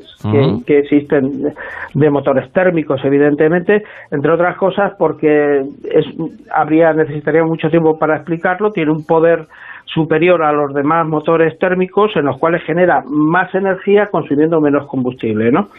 Entonces hay un estudio del, del grupo NSAP, que significa que es un programa de evaluación de vehículos nuevos eh, de cooperación con todos los gobiernos europeos, que concluye que un diésel moderno de, ultísima- de última generación puede ofrecer niveles de eficiencia similares a los de un híbrido, un híbrido, ¿eh? que mezcla el motor de combustión interna y eléctrico. Yo siempre lo he dicho, porque el diésel con trampa de NOx, filtro de partículas, y, y- y dotado de las nuevas tecnologías, el, el AdBlue sobre todo, que van todos cargados, sí, todo, todo pues, llevan AdBlue ahora, efectivamente. hacen, hacen que, eh, que, que contamine incluso menos que la gasolina. Sí, ¿sabes? sí, sí, Entonces esto es muy importante. Hoy en día, pues prácticamente nadie se cuestiona, Javier, la necesidad de contribuir pues a un futuro más verde y limpio. Eso nadie Es está en evidente, contra de eso. Es ¿sabes? evidente, es evidente. Pero lo- los principales fabricantes europeos pues se han implicado en este objetivo de reducir las emisiones ¿eh? Y entonces eh, están en ello. Sobre todo reducir la, la de efecto invernadero, el CO y la de NOx, la de dióxido de nitrógeno, Sí. que contaminan, pues pues es lo que están es lo que están haciendo. Entonces eh, siempre lo hemos dicho, aquí hay todo, están todos presentes, Javier. Los vehículos de hidrógeno, vehículos eléctricos y los vehículos de combustión interna, pues para sacar la mayor eficiencia posible. Lógicamente, eh, pues gana el, el, el automóvil. Hay un Fiat 500e, eh, que es eléctrico, que es el que menos contamina de todos los vehículos que se venden se venden en España, Javier pero que estamos todos los fabricantes Sí. pues expuestos y, y tanto que se demoniza eh, se, Se al- demoniza. al- se demoniza perdón al diésel Sí.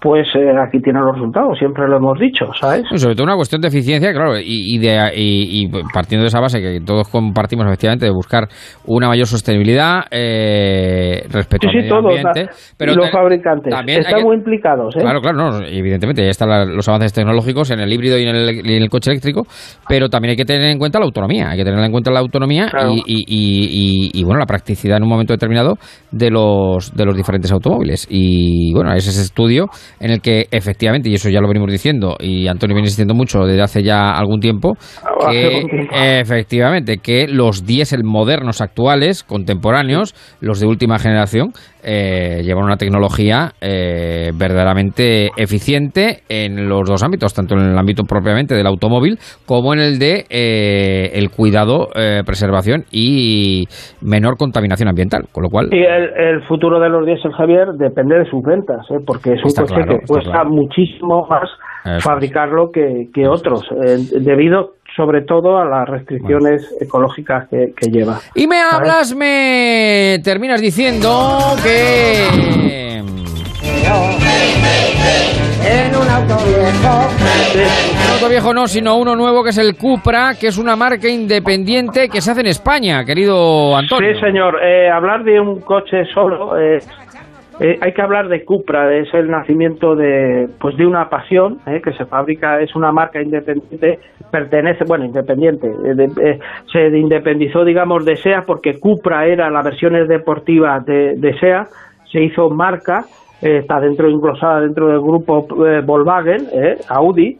utiliza pues las mismas plataformas que los restos, pero es un vehículo dotado de una deportividad y una exclusividad impresionante. El que quiera vehículos deportivos, pues que acceda a esta marca, que es 100% española, con todos los órganos y los motores de mayor rendimiento del grupo Volkswagen, pues es que, el, eh, por ejemplo, el que deriva del, del León, Javier, que es una, es una obra de arte, que es un, es un león un poco más gordo, para que nos entendamos, porque Sí, parece que va más...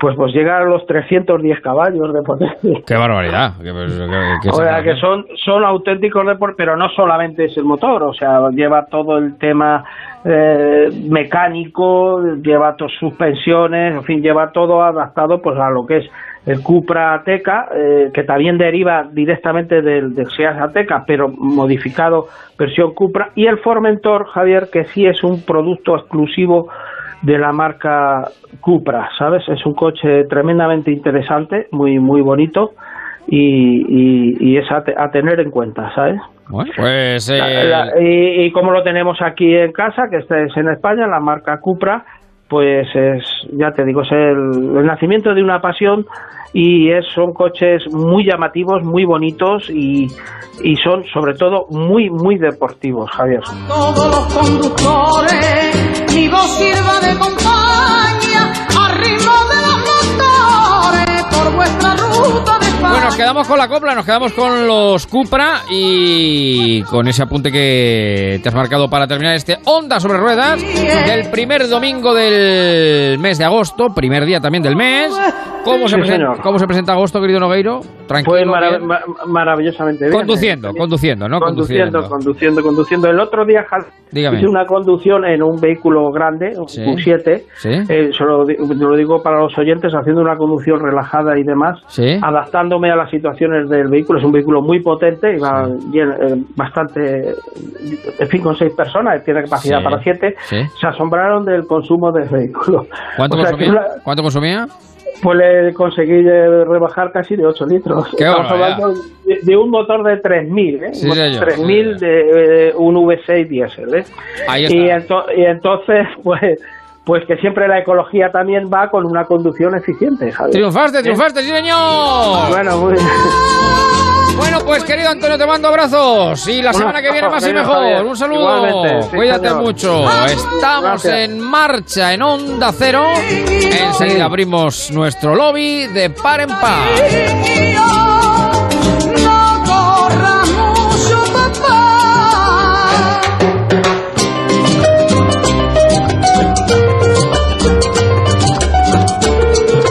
En marcha. Javier Ruiz. A ti, que eliges la radio para dar a conocer tu marca. A ti que seleccionas los mejores programas para llegar a tu público objetivo. A ti que confías en la radio para compartir los valores de tu producto. A ti que sabes que la radio es un entorno seguro.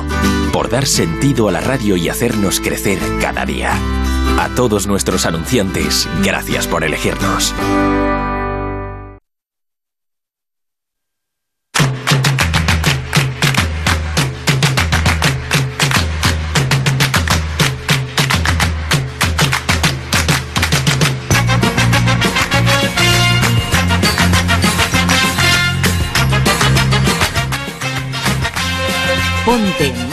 Con Onda Cero y Javier Ruiz.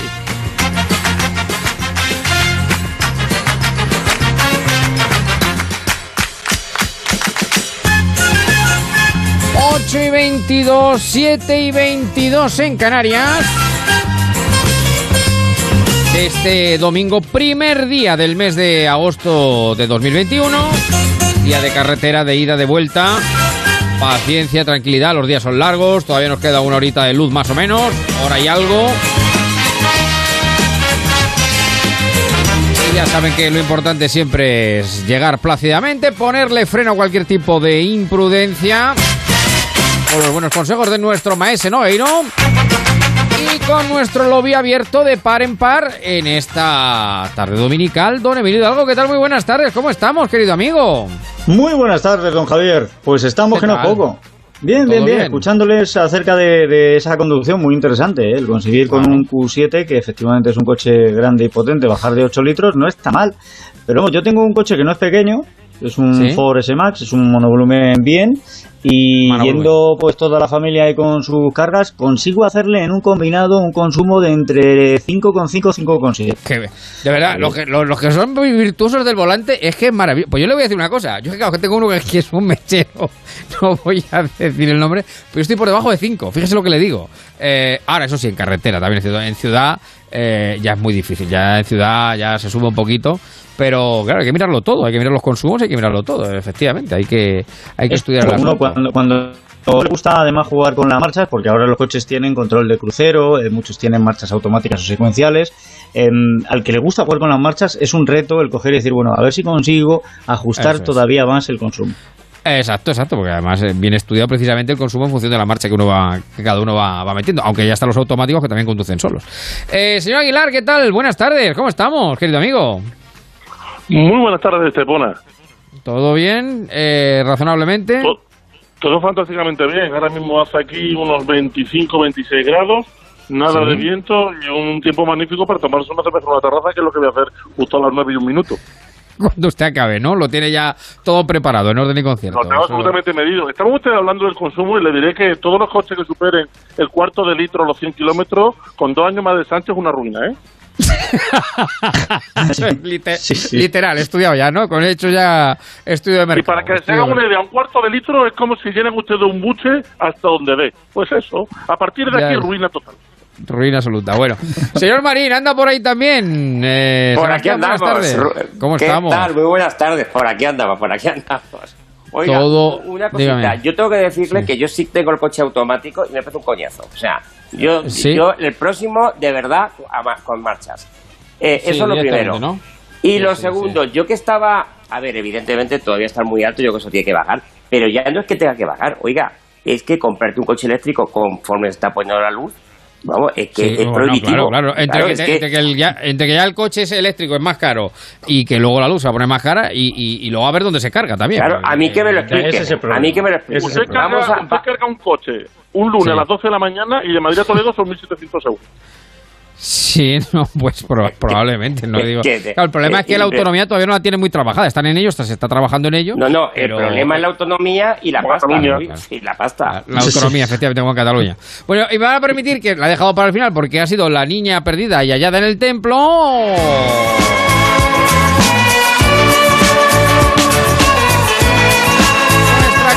Balbanuz, Eva María de Jesús Martínez Balbanuz, Abascal Flan de todos los santos. Buenas tardes, Eva. ¿Qué tal? Muy buenas tardes, Javier. Muy buenas tardes. Se ha abierto la bóveda de la radio, ha descendido la escalera como merece, naturalmente. Como ella solo sabe. Ver, la niña, ¿dónde estaba la niña? A ver, ¿Dónde es estaba que la niña? está la gasolina tan cara, el combustible tan caro, el diésel tan no caro, llegamos. que es que no llegué, no Ayer llegué, no, llegué, no llegué, claro, y como no tengo el automático eh, de Marín, pues no, no llegué. Pero bueno, ya estoy aquí, oye, no sé, una no, no puede faltar, ¿eh? No puede Pues tener... no, no puede se de- tener no una se falta, debe, no, se, se debe, debe. pero no, es que estaba yo estudiando la geografía española Ya. y es que no llegué. ¿Cómo pero- están las playas? Eso, ¿Cómo eso están es las por lo playas? mucho que te echamos en falta, Eva. ¿eh? Claro, claro. No, pero la Sí, pregunta Yo, es... yo sufrí ayer, ¿eh? Sufrí ayer. Me estoy, me estoy dando cuenta de una, de una cosa y esto rompe completamente la paridad de este programa. Eh, miren ustedes, no, no somos igualitarios. Aquí cuando falta uno de los cuatro, de los cuatro chicos, em, se les despelleja vivo. Sea, se le hacen bromas, se ríe uno de ellos. No, vamos, eh. Pero a Eva se la ha respetado hasta el límite, oiga. Es verdad, es cierto. no, pero cierto. porque, a ver, yo es No, que pero- estoy aquí, claro. Sí, no, pero, entonces- pero el, el En respeto eso lleva razón también... Emilio, Eva, ¿eh? En eso Bueno. lleva razón Emilio, ¿eh? Bueno, bueno, el, el el un despelleje que se una diferenciación de trato, ¿eh? Sí, el sí. despelleje que se produce cada vez que uno falta es el mismo que se produce en cualquier mesa de bar cuando uno se levanta y se va.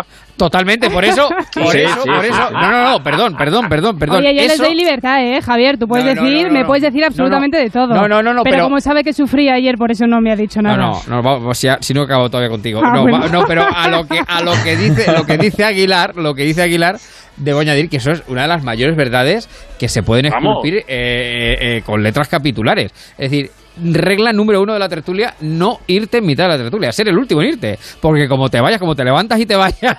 Te despellejan Bueno, vivo. te despellejan, te ponen verde en, en cero coma, vamos. Es, es, es tremendo. Hay gente, hay gente que se orina encima esta con tal de no levantarse. Se Tú en esa pasa. tertulia has hablado Sí. mal de cualquier otro. Sí, sí. Si tú en esa tertulia has hablado mal de cualquier otro y te levantas y te vas, la frase empieza, la conversación empieza por mira lo que ha dicho él. y después de mira lo que ha dicho, viene el despellaje absoluto. Así es, así es. Así es. Que ni. Paco Marruende con Elisa Beni. Vamos. Eso es así, eso es así. Eso es la regla española por antonomasia, número uno de, de la tertulia. No, decía que. Hay eh, que no- levantarse no- todos a la vez. Eh, totalmente, y disolver la concentración ah, de, de manera unitaria. Eh, No tiene sentido ir de uno en uno por, por estas cosas que estamos diciendo. No te preguntaba, esto no te sale gratis, evidentemente, porque, claro, tú se supone que has faltado porque has estado eh, eh, fuera, veraneando. eh, Bueno, tú sabes que mi truco en verano es eh, veranear un poco entre semana, ¿no? Ya, Cuando ya, estamos ya. de vacaciones para estar yo aquí. En marcha. eh, claro, para estar los fines de semana. Entonces hemos estado un poquito eh, de playeo por diferentes. Eso es lo que queremos preguntar. ¿Cómo está el playo? ¿Cómo está el playo? ¿Cómo, está están las playas? Yo he evitado este año eh, playas muy masificadas eh, Mm. por el tema de, del COVID. Entonces eh, me he retirado a descansar. Si hay que decir a un convento alguna vez, igual se ha ido a un Bueno, convento a la playa. A Sí, sí. zonas a zonas tranquilas a zonas tranquilas y la verdad es que están estupendamente aunque me llegan me llegan eh, bueno pues eh, comentarios de amigos y, y demás que están en zonas mm, muy masificadas por ejemplo del Levante Mm. que el tema es bastante eh, bastante incluso preocupante de todas las personas que se llegan a acumular por ejemplo pues en toda la zona del Levante eh, Benidorm eh, por ejemplo eh, no en, la- en Alicante y que no Bueno. cumplen no están cumpliendo con el tema de la mascarilla Eva, y ayer- demás y las creo- distancias Ah, Se nota que no escuchaste el programa porque No yo he estado en- yo he estado allí y efectivamente lo- ayer lo estuvimos comentando. Eh, mm, hay una relajación de mascarillas eh, eh, bastante mayor y vuelvo a decir que es una impresión. eh, una impresión compartida con más gente eh, eh, que por ejemplo podemos tener en el interior eso es así Mm. pero Eva Sí, a sí, mí pero me, una matización, decir, ¿nos Marín. puedes ubicar eh, al menos autonómicamente hablando dónde has estado ah sí claro he estado por eso por Andalucía y también he estado por la Comunidad Valenciana No se ha privado, no se ha privado la niña. sí sí y luego ya pues dentro de unos días iré Bueno, un poquito más arriba vamos ¿verdad? al lío. ¿Cuánto has pegado en Murcia? Eva, has tenido que pegar un salto en Murcia. Va- sal- salto de altura. Eh, dicen por aquí una que... cosa, una cosa, las normas no se las no se están vulnerando. Las normas es que en la calle se va sin mascarilla. Otra cosa es que nos parezca que se debería de mantener la mascarilla, sobre Claro, todo claro, cuando haya No, pero Aguilar, es que la mascarilla es obligatoria si uno no respeta el metro y medio de distancia y cuando cómo se eh, se el van metro y por medio? Claro, pues Ya, ahí lo que está el pasa- tema, pero, que Eva, cuando uno eh, va por paseos marítimos hay una acumulación de gente extraordinaria y lógicamente ahí sí que es obligatoria la mascarilla y hay muchísimas Claro, personas pero que no la ¿qué llevan. haces? Don Ma- don Manuel, Eva, pero don ¿qué haces cuando te vas a meter en el mar? Que donde hay mucha gente... mascarilla. Bueno, quitarte la mascarilla, claro. Claro, quitarte la Hay ya, que mascarilla. irse a playas eh, retiradas del mundo y ya está. Bueno, ¿Qué decir que selectiva, exacto son los únicos que se bañan en el mar con mascarilla, Marín. Le quería, Bueno, yo es que, a ver, bueno, que me metí sin darme cuenta, y pero me, me salí, la, la dejé y me volví a meter. ¿Qué le vamos a Sí, hacer? sí, sí, sí, sí. A ver, Hidalgo, que no le deja meter baza. No, le, le iba a decir a, a don Manuel que eso de controlar la distancia, a veces es que no hace falta controlar la distancia. Mire, ayer dando una- un paseo, eh, venían frente a nosotros una pareja sin mascarilla y el hombre de esa pareja pasó entre mi mujer y yo. O sea, es que nos obligó a separarnos para dejarle pasar a él. O sea, Vale, creo vale. que ahí ya no hace falta más medidas. Por No, cierto, no, vol- volviendo, vamos ya con el repaso de la actualidad, que, que luego se lían ustedes, claro, la- el- eh, hacen el ejercicio de calentamiento que, que al final eh, pasa lo que pasa. Pero dicen por aquí, nos dice nuestro amigo eh, eh, Jesús, eh, además Jesús Bárcenas, que le voy a mandar un abrazo muy grande. Hombre. Me ha, recor- me ha recordado, no, es que nos ha recordado, nos ha recordado un refrán eh, muy valdepeño que no sé, no- ni a ninguno de ustedes se le ha ocurrido. Dice, señores, que me marcho. Caridad en las lenguas. caridad en las lenguas. Caridad en las lenguas. Eh, cuando uno se, cuando uno se marcha. Dígame. Ya que estamos con las mascarillas, la relajación Mm. y tal, no sé si, si Eva lo lleva en, en el resumen de prensa, pero es que lo he visto otra vez hoy en, en- en el pase de noticias de, de Matías Prade en la primera edición. Vamos a ver, lo que no es mm, de recibo es que se cierren en los lugares de, de ocio nocturno, pero se permitan los mm, Botellones. botellones, macro botellones, como han salido las imágenes. A mí me parece impresentable. Y eso Hombre, si tiene no se- que tener- no se permiten, pero es tienen que cuesta responsables. Ya, ya, ya, ya. ya. Sí, sí. No, El problema eh, es eh, que, eh, que no se permiten, el problema es perseguirlo. Eso es lo que dice. eh, Ah, pues habrá que tomar medidas, habrá que tomar Bueno, medidas, yo lo siento. Pero a ver. así. Vamos, vamos por partes. Porque también hoy ha sido una jornada muy olímpica. Eh, bueno, todas son olímpicas, evidentemente, pero con buena cosecha. decir, con, buena, con buena cosecha olímpica. No disculpan una, no disculpan una, con buena cosecha, con buena cosecha de medallas olímpicas. Venga, Pues sí, ha sido muy olímpica, como dices Javier, y con buena cosecha para España. Ha sido una jornada muy buena, ¿no? Hay 15 días olímpicos, claro. Claro. donde pues nos hemos llevado eh, dos medallas, eh, Rey Zapata con esa plata en el suelo, 28 años, de República Dominicana, eh, de origen, eh, en Tenerife, vive y solo lleva siete años al más alto nivel. Este medallista español que llegó a Lanzarote con cinco años desde este país, desde la República Dominicana, y que no descubrió este deporte hasta muy tarde y además, eh, casualmente, después de llevarse esta plata, bueno, se la ha dedicado a su hija, ¿no? Que se llama Olimpia y tiene dos mesecitos, así que yo Olimpia, creo... se llama claro, Olimpia. se llama Olimpia. Yo creo que tiene, tiene que ver, ¿no? Un poco con eh, el tema de las Olimpiadas, lógicamente, porque en Olimpia pues empezó todo esto, ¿no? De los Juegos Sí, Olímpicos sí, sí, en, en Grecia.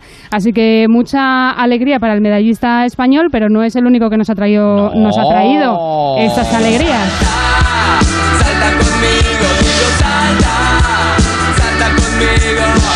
Medalla, en este caso de bronce en triple salto. Eso es, Ana Peleteiro, esta gallega con muchísimo carisma, ella iba enfocada, así lo decía, por la medalla y se la ha llevado. Eh, además ha batido por dos veces el récord de España y ha saltado 14 metros 87 para acabar tercera tras eh, Yulimar Rojas, que hizo récord del mundo con 15 metros mm, 67 y también eh, Patricia Mamona en un eh, concurso extraordinario, ¿no? Pues muchos titulares para eh, para Peleteiro, para cierto, Peleteiro, sí. No, que digo que, que, claro, que ha sido también de apellido sonado. eh, lo Sí. que es el Sí, sí, yo mamona. cuando estaba Sí. viendo... Sí, cuando lo hemos visto esta mañana. Eso Esa es, de la portuguesa que quedaba segunda, la verdad que no sabía al principio a qué estaban refiriendo. O sea, va a saltar mamón. Oye, y la pena, bueno, todo es subsanable. O es, digo que la pena sido el, el baloncesto, ¿eh? Que, que, que Sí, la pena es el baloncesto, la pena es el Bueno, baloncesto. bueno, a ver, seguimos sí, adelante, seguimos Bueno, adelante. le digo una Pero hay cosa. que luchar, hay que luchar, que ya perdió Estados Unidos contra Francia. Aquí como decir. somos tan valientes, aquí como somos tan valientes, venimos diciendo de que comenzaron los Juegos Olímpicos, claro, que este año Estados Unidos, este año Estados Unidos viene, viene sin nada, pues vamos a ver, vamos a ver, vamos a ver, creo que es el martes, me parece que nos enfrentamos a, a Estados El Unidos. martes a las seis y media de la mañana. Efectivamente, además una hora Bueno, muy habrá que madrugar. Una hora muy ajustada, muy, muy a tiempo, efectivamente. Oye, una anécdota también de Ana Peleteiro, que seguro que lo han visto, y también de la campeona olímpica de Yolimar Rojas, porque su entrenador, las dos eh, viven en eh, Guadalajara, eh, se Sí. entrenan en eh, Guadalajara, y, y bueno, que comparten no podium. Ese entrenador, eh, Iván eh, Pedroso, verdad, llevar, que es de aquí de, bueno, de Castilla-La Mancha, en este caso de la provincia de Guadalajara, llevar, entrenar a dos atletas y que las dos se lleven esa medalla, ¿no? Tanto el bronce como el oro. Sí, sí, buen, buen atleta, sí. Sin que duda alguna. es sin mamona. Sí, sí, Sí, sí, sí, mamona. exacto, exacto. No, pero es, es, eh, ya cuando se, cuando empiezan, porque hasta ahora están muy bien lo- los, Juegos Olímpicos, pero ya cuando ya, ya sí que tienes sensación de Juegos Olímpicos ya cuando empieza el atletismo, ya cuando empieza lo, lo- Ahí, ahí está. los 100 metros, los 100 metros de hoy también, que ha, ha ganado un italiano, un italiano. Sí, sí. Por sí. cierto, el británico, Jacobs. ¿qué, qué cara se le ha quedado al pobre? Sí, sí, sí, sí. Marcel Jacobs, El italiano que, me he además- visto correr yo desde que Berlusconi era perseguido por la acción italiana. Más o menos, más o menos. que sí, sí. además Europa eh, no conseguía ese triunfo desde las Olimpiadas de Barcelona. Ujú, Así que es, así siempre es, el atletismo no pues eh, le ha costado un poquito más y, Y bueno, bueno- y luego lo más destacado pues ya lo hemos dicho no eh, Marcel Jacobs que es el sucesor de Usain Bolt eh, Bueno, bueno, y- tiene que correr todavía un poquito más bueno, deprisa para llegar decir, a... bueno, pero que es el nuevo campeón olímpico Sí, sí, claro. eso sí, eso y sí. luego de baloncesto que ya lo comentaba también Marín que bueno no hemos tenido mucha suerte nos vamos a cruzar con Estados Unidos a ver qué pasa ¿no? Sí, sí, Bueno, también. oiga, pero hay morbo, ya, ya verás. te- Tenemos El partido Estoy está bien hasta, hasta, hasta mitad del tercer cuarto. A partir de ahí ha empezado España a ir Sí, con la sí. ventaja. Sí, sí, sí. Uy. Uy. Le- Uy, le- le- A ver, Ha ido bien también Ha ido, ha ido usted, ha ido usted como España. ha ido cuarto también, sí. Al principio bien pero luego ya ha entrado usted, en barrena como España a partir del tercer esto cuarto. es un vaticinio esto es un vaticinio Oigan, no, no, que- oigan, pero eh, más, más allá de la Olimpiada, eh, gesta también la de Fernando Alonso, ¿eh? Sí, también No. en Fórmula 1, sí, que lo hemos contado. bloquear durante bloquear durante 10 vueltas a Luis Hamilton que, que ha Sí, estado sí, a punto sí, de bajarse del coche hasta a punto de bajarse del coche para irse a por Fernando porque ya no podía más es todo un reto eh Sí, señor, lo hemos contado también en Radio Estadio del Motor y 38, las 8, las 7 en Canarias. Así empezábamos a las 6.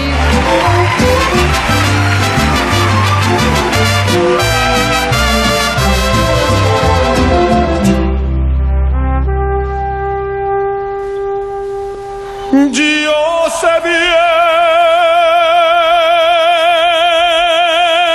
bien que estoy afuera. Pero el día que yo Bueno, eh, ya, ya ha vuelto usted a entrar, ¿no, eh, Aguilar? Está usted ahí, ¿no? Sí, sí, sí. Bueno, digo que, eh, claro, que la canción del Rey era que ni, ni pintada, ¿no? Vamos. Yo sé, yo sé bien que estoy afuera, claro, evidentemente. Eh, bueno, el Rey, que es actualidad eh, del día también. Sí, no sé si le gustará mucho al rey emérito Juan Carlos eh, ser actualidad, pero lo es porque el próximo 3 de agosto, el próximo martes, se hará un año de su marcha. Algunos lo tildaron en su momento de huida del rey emérito Juan Carlos I. Y la de Puigdemont a- es un viaje. bueno, A ninguna parte, a ninguna parte. Cada uno ya que lo defina, cada uno ya que lo defina como quiera. Bueno, el caso es que está en Abu Dhabi por sus cuentas con Hacienda, que no acaban de cuadrar mucho, ¿no? Entonces, bueno, pues mucha parte de la actualidad de hoy, gran parte de la actualidad, pues va para el rey emérito. Por ejemplo, vemos varios titulares que van en portada en las ediciones digitales. Nos vamos al mundo, que dice la Fiscalía ve difícil querellarse contra Juan Carlos I un año después de su marcha. O, por ejemplo, El País, que también titula Juan Carlos I quiere volver, volver a la zarzuela, pero asume que no será eh, por ahora, porque bueno, la cosa está eh, complicada. El confidencial también, por su parte, sí, está difícil. Podemos pide al PSOE investigar a Juan Carlos eh, primero, mientras PP y Ciudadanos respaldan eh, su figura. Y creo que, bueno, los compañeros de La Razón han traído una encuesta eh, en portada. Sí, tenemos encuesta, tenemos encuesta de la razón. El 73% ve a Juan Carlos I un valor fundamental de la democracia, según este sondeo de NCR Report para el eh, periódico. Y luego también un eh, 57, casi 58% cree que debería regresar a España. Ese es el eh, sentimiento que han Lo que no dice para qué. los españoles. Hombre, para ver a la Pues- familia, para dar una vuelta por aquí. Claro, que sí. yo creo que la- la- los últimos Yo creo que años volverá, hay al final reconocer volverá. que se ha equivocado eh, eh, pa- vamos claramente pero yo me quedo mm, porque es que creo que ha sido la Pero hay la muchas más figura luces que fundamental. sombras. Claro, hombre, O sea, claro. hay claro. muchas más luces que sombras la figura fundamental por la cual eh, aquí llegó la democracia y hubo una transición Muy bien. eh, Pero- mm, espectacular Estamos de acuerdo, pero anda que, no, anda que nos están esforzando, anda que nos están esforzando algunos porque haya sombras. Porque Ya, ya, no sé si ha sido, no, pero no eso- recuerdo si ha sido esta mañana. mismos- No sé A si ha sido esta mañana o era ayer eh, el diario.es. Eh, sí, Sí, me parece sí, que era el diario.es. Publicaba una, una noticia diciendo que la familia real sale mucho más cara de lo que dicen los presupuestos. Y uno se pone a leer y, y efectivamente, claro, con esos argumentos sale mucho más cara de lo que dicen los presupuestos. Lo que no te dicen es que eh, el mantenimiento de eh, las propiedades de la familia real, los servicios de protección a cargo del Ministerio de Defensa. Oigan, si esto fuera una república, íbamos a dejar Pues perder igual. eh, todos esos edificios, no íbamos a poder prote- Pues ya está. O sea, que es, es Hay- el, una el- cosa- el hay meter cizaña. cosa- Ya, hay una cosa que no se puede confundir en los presupuestos. Una cosa son los gastos que tiene la familia real, los gastos que supone la familia real, y otra cosa son las asignaciones. Las asignaciones son el sueldo que tienen para sus gastos propios. Pero por supuesto, medidas como seguridad, pero a ver si cree que es que la seguridad y, la- y el gasoil del Falcon sale de los 80.000 euros de Sánchez. Bueno, creo que. Sánchez, No, a ver, es que, tiene para dos viajes yo- a Doñana con la familia. Y está todo el día por ahí con el Falcon, porque eso va a cargo de otras partidas. Es que si Claro. no- si no- Mire, si yo- no controlamos yo- eso- ahí, claro, es que yo estoy en el, el debate república o monarquía. Y, Uh, y me vaya, parece absurdo en este momento. Ya que no nos duele la Eh, cabeza. Bueno, me, me voy a quedar en el país, uy, perdón, en el país en la razón, porque hay una entrevista de Luis Marianson que dice en estos momentos no se dan las circunstancias para que don Juan Carlos vuelva y el periodista advierte, eh, esto es tal cual lo estoy leyendo, de una desmesurada operación para que la monarquía sea considerada como un problema y cuyo objetivo no es el rey emérito, sino que va en contra del rey Felipe. Hay que decir, eh, bueno, y esto ya es eh, una eh, opinión de mi cosecha, que eh, la persona que ahora mismo no acepta o no quiere o no cree conveniente que el rey emérito esté en España, no es España o parte de los españoles o el gobierno o el PSOE o quien quiera que ahora mismo esté gobernando, sino es el propio rey Felipe VI, es decir, su eso propio es- hijo. eso es un reduccionismo, No, eso bueno, es un reduccionismo. No, pero es que eso es importante. No, no, no, no es importante, eso es un Ah, no, reduccionismo, no es es un importante. reduccionismo. No, solo voy a terminar, solo voy a terminar porque, eh, que por cierto también lo dice la razón, Zarzuela rechaza el regreso del rey emérito hasta zanjar su situación con Hacienda, que aquí eh, hubo una operación importante, ¿no? De, bueno, entre Casa Real y el, y el gobierno de Pedro Sánchez, en ese momento liderado por él. Hace un año, justo. Hace un año, efectivamente, justo. Y lo más conveniente, entendió la Casa Real, Es decir, si su hijo, hablar. que ahora mismo eh, el rey emérito no era conveniente para la institución que estuviese aquí en este país. Bueno, eh, María. En eso estamos de acuerdo, pero no, me, reconóceme que sí que hay por parte de algunos una intención de eh, eh, mm, vapulear y de criticar y de, y de crear una mala imagen de la monarquía, y eso es así. Pero esa intención, Por- Marín, por parte siempre de ha estado. Esa intención siempre ha es estado. Sí, totalmente. Pero esa intención siempre ha estado. Sí, el hecho efectivamente. de que, de Juan. Carlos I no esté en España no es eh, origen Sí, de esa claro. facción, claro, es de su propio hijo. A ver, eh, Sí. Hidalgo y luego al final Aguilar. Venga, Hidalgo y luego A ver, eh, efectivamente la intención de crear una mala imagen de España siempre ha estado ahí. Se aprovecha también este momento, que curiosamente además coincide con un momento en el que eh, Juan Carlos I se encuentra en un estado muy delicado de salud. Que, que me da la sensación también es algo que ellos quieren relacionar. O sea, el rey, el rey está mayor, el rey está débil, porque la monarquía es algo mayor y débil, es algo eh, pasado. ¿no? Es, es siempre atacar a las Pero mismas eso instituciones. Lo que estoy echando muy de menos es que el gobierno haga una defensa de la monarquía un poco más firme. Porque el gobierno Bueno, ni yo está creo, ni se le yo espera, creo que ¿eh? no, pero yo creo que Pedro Sánchez en eso sí que ha sido claro. ¿eh? Yo- eh, en torno a Felipe VI, ¿eh? en torno a Felipe VI. Aguilar, concluya, remate, Pues, venga, vamos. a ver. Yo estoy de acuerdo en que no se da la circunstancia para que Juan Carlos I vuelva. Estoy absolutamente de acuerdo. Se que pasa se es que creo que, la- es que es que partimos del error primero que haberse ido. Yo entiendo que Claro, el claro, yo también lo creo, yo también lo creo que fue un error. Yo también lo Ah, creo. sí, yo yo creo que también lo creo. primer momento Yo también no lo creo que fue un error. pasado. Claro, Claro, claro, entonces claro, al marcharte es cuando das Pablo todo esto, porque recordemos que ahora estamos hablando del tema de Hacienda, pero durante Mm. los últimos seis años, antes de que surgiera todo esto, se le estuvo crucificando por haber matado a un elefante. Y tenemos ahí a Otegui, que pertenecía a una banda terrorista que parece Churchill. No puede Sí, ser sí, que sí, sea el sí, pilar de nuestro gobierno un señor perteneciente a una banda terrorista que parece Churchill y después tenemos al rey que se le ha crucificado hace seis años, no hablo del tema de Hacienda, simplemente por el hecho del- de la muerte del elefante. Es decir, En me parece fin. que en este país somos tremendamente injustos y no defendemos y no proporcionamos... Tenemos poca la memoria, hay poca, tenemos poca memoria, la verdad es que poca memoria. ¿Algo más, Marín, que pasamos de turno? No, ¿Pasamos de no, pantalla como el gobierno, multinivel, multipantalla? afirmación de que Pedro Sánchez defiende a, la monarquía, en la figura de, de Felipe VI, iba a decir que yo he echado en falta una defensa Mm. esta misma semana en Perú, cuando se le humilló, cuando el, el nuevo presidente de Perú humilló al rey de España. Al entre rey, sí, otras sí, cosas, eh, Sí, pues yo creo que hubiese estado bien, o en fin, una defensa que no la he escuchado por ningún lado. Sí, la verdad es que al rey la- le, dejan comerse unos marrones que, que son Es que es tremendo, es que, Pero bueno, en fin. es que es flipante. ¿El presidente Bueno. de Perú se refiere al señor bajito del sombrero? Del sombrero, del sombrero, sí. Sí, el sombrero de paja, efectivamente, correcto. Es el presidente peruano, exacto. Bueno, 13 para las 9. Tenemos que hablar y compartir algún momento. Tenemos que hablar y Estamos en marcha en Onda Cero a las 9. Llega Quinótico. De qué puedo hacer si mis ojos huyen de los tuyos. Sí. Pero antes tenemos que hablar porque mañana. Mañana. Hay que hablar. Mañana hay que hablar. Mañana hay que parlamentar. un poquito Hay que porque parlar. sí, hay Sí, sí. comisión bilateral, eh, Cataluña, el gobierno eh, de Cataluña y el gobierno de España. Van a acudir a esa comisión en bilateral y bueno, eh, hay varios diarios también que llevan el tema en portada, el Confidencial es uno de ellos, dice la gestión del Prat, del eh, aeropuerto y de los fondos europeos objetivos eh, clave de la Generalitat, es lo que quieren, ¿no? Tener eh, mucho más control en, en bastantes áreas como el, el Prat. Eh, La reunión será mañana a las 4 de la tarde en la sede del Ministerio de Política Territorial eh, y será la ministra Isabel Rodríguez la que va a presidir esta comisión desde el... Comisión de agosto. Sí, bueno, Agosteña. eh, claro, en pleno, en pleno Madrid, verano, ¿no? 4 de la tarde. Eso quita el aire acondicionado y a las 4 y 25 se ha terminado la reunión. Y lo que yo digo, vamos a ver, a ver, ¿por qué tiene que haber, que alguien me explique, por qué tiene que haber una comisión bilateral únicamente eh, gobierno español, eh, gobierno de la Generalitat, cuando el otro día hubo eh, una... eh, mm, Una reunión todos con todos los presidentes de autónomos autonomía. y el presidente de Cataluña. Bueno, porque así lo ha acordado el gobierno de España con el gobierno de Cataluña. Muy Marín, ¿qué vamos a mal y de Claro. nuevo fatal por la de Abenójar. Bien, ¿para cuándo la reunión bilateral entre el gobierno de España y el de mi comunidad de vecinos?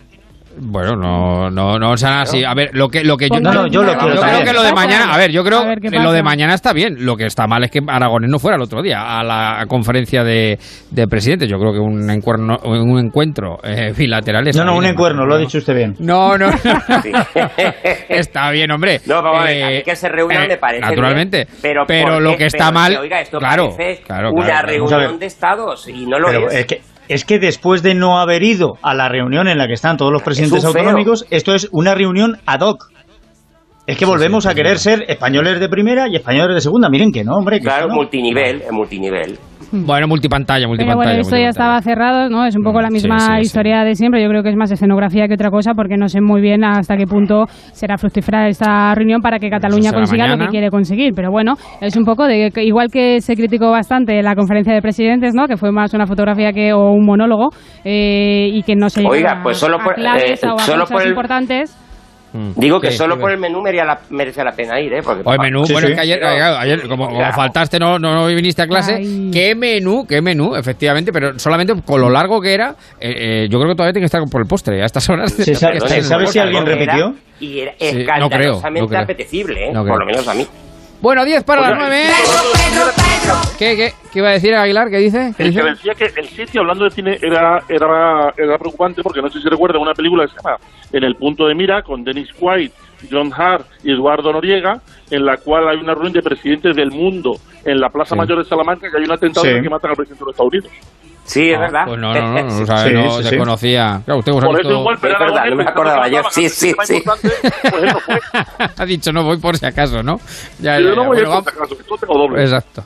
Bueno, vamos con, con el presidente, con Pedro, que también Sí, vamos es con él. Ya hemos hablado un poquito de él, bueno, porque eh, también es protagonista de varias portadas digitales. Por ejemplo, nos tenemos que ir al español. Dice Sánchez llama feroz, fo- eh, furibundo e implacable al PP por bloquear el Poder Judicial. Y es que el presidente del Gobierno ha dirigido este domingo, 1 de agosto, a la militancia socialista una carta para hacer balance del curso político de su ejecutivo. Entonces, bueno, el español destaca eh, esas acusaciones eh, del presidente a la, oposa- a la oposición eh, y que les envía un mensaje, en este caso a la militancia, a la militancia que dice la Constitución se cumple solo si gobiernan ellos. Bueno, pues lo ha destacado así el español y también lleva un sondeo Sí. un sondeo este periódico porque eh, en este caso Casado ganaría las elecciones, pero dependería de Vox más de lo que Sánchez depende de Podemos. Eso, Así como ha titulado el, Eh, el español. Marín, Marín, Marín. Sí, no, iba a decir que me quedo con el con el, el titular del Independiente, eh, entre comillas Sánchez, dice, España ha resistido en pandemia a pesar de la oposición más furibunda e irresponsable de Europa. Eh, yo eh, completaría Hombre, que independiente, España independiente ha no es, ¿eh? resistido la pandemia a pesar de Sánchez. También, también es otra lectura, es otra lectura, efectivamente. Es otra lectura que, que puede hacerse.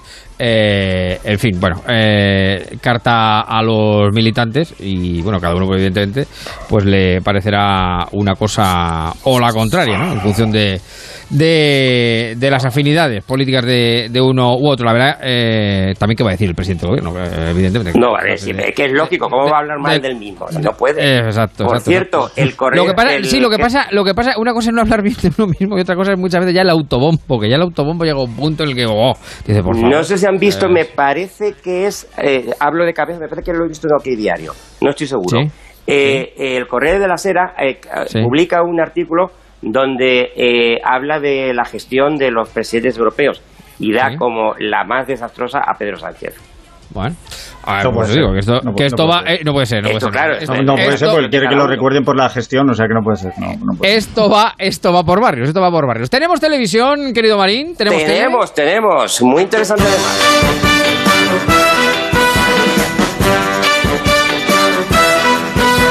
Pues vamos con la televisión, querido Pues Marín. nos quedamos, nos quedamos con tres estrenos, dos en la casa. Uno el próximo miércoles, que ustedes se acuerdan de Me Refala. el divertido Sí, hombre, programa claro, con sí, Arturo sí. Bueno, Eran los viernes. Eran los viernes por la noche, eran los viernes por la noche. Los viernes. Bueno, en este caso va a ser... de Ábalos, ¿Cómo dice? que es la frase preferida de Ábalos cuando estaba de ministro. Me rebala, me rebala. Digo que en este caso serán los miércoles y Arturo Val que no, que oiga, no descansa, terminó el, el- tu programa, sí, allá está sí. con otro. Bueno, pues ya lo saben, el próximo miércoles estrema, est- estreno de la nueva temporada de Arturo Me Valls, Resbala. Arturo Valls termina, ahora caigo y empieza Me Resbala. Parece todo de Ábalos. Sí, sí, sí, es una cosa. Bueno, deje- nos vamos al de jueves. Ábalos ya. Claro, sí. Dígame, dígame. Digo que me- nos vamos al jueves, tenemos el el estreno, ya hablábamos hace un par de semanas de, de esta comedia, Venidor. Eh, lo estrena Antena 3 el jueves, eh, está protagonizada por Antonio Pagudo, el, el ricito moreno de, de la que se avecina. ¿eh? Lo que pasa es que la imagen Entre otros. totalmente cambiada. Y el tercer estreno, en este caso nos vamos a Telecinco, pretende hacer un poco pupa a pasapalabra, yo creo que lo, va- lo va a tener difícil, y estrena precisamente un concurso que ya en su día lo hizo Antena 3, Alta Tensión, con, eh, con Cristian Galvez. Y luego conocemos... Pero vamos a ver, pero, pero lo- estando como está el precio de la luz, ¿van a estrenar alta tensión? ¿De verdad? Es un suicidio. Pues de verdad, de verdad, de verdad. así es. es, así es, y digo que ya conocemos los concursantes de la novena edición de Tu cara me suena y promete, vaya que sí promete. A Le ver. cuento, Jorge y César Caraval, los morancos. A los Sí. blancos, muy bien, muy Estará el Trincito Agoney. Muy Lo- Sí. Lole, Lole León, León. que va a dar Sí, señor. va a dar un juego. Bueno, estará también David Fernández, Lidia Bosch, Eva Soriano y Russell. Bueno, no, y, y María Pela, la cantante, la de la niña ahí en casa de arriba. Ah, qué bueno. Ahí están. Ah, Eh, Qué bien. Vamos, eh, eh, eh, creo que lo- van a ser unos viernes, si es que se emiten los viernes, de infarto. Muy bien. Podría ¿Alguna llevarle cosita más, más Marín? redondo, que se caracteriza la mar de bien. Pues eh, si quiere le cuento, Sí, le- sí. bueno, que esta, esta, esta noche tenemos, lógicamente, como no, eh, sesión turca con, con Luis yo en- estoy esperando en la Antena guía 3. Y claro, así es. Y luego le digo, a ver, en la 1 tenemos 50 sombras eh, que se me ha ido. Liberadas. eh, 50, la, sí, así 50 es. sombras liberadas. Y en ante- Así es. Y me van a permitir que es que se me ha ido el, el Nada, orden de las bueno, cosas nada, del no, directo. no se preocupe, eh, claro. Eso es una eh, señal. Como el, como el mar, es efectivamente, que no habría que verla. Eh, como el mar, páginas del libro, que en un momento determinado se te va y, y- y se te va y no hay, no hay más tu tía. Bueno, nos vamos retirando prudentemente.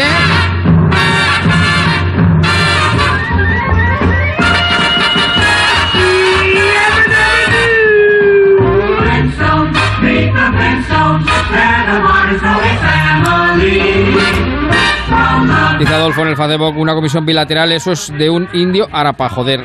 no sé.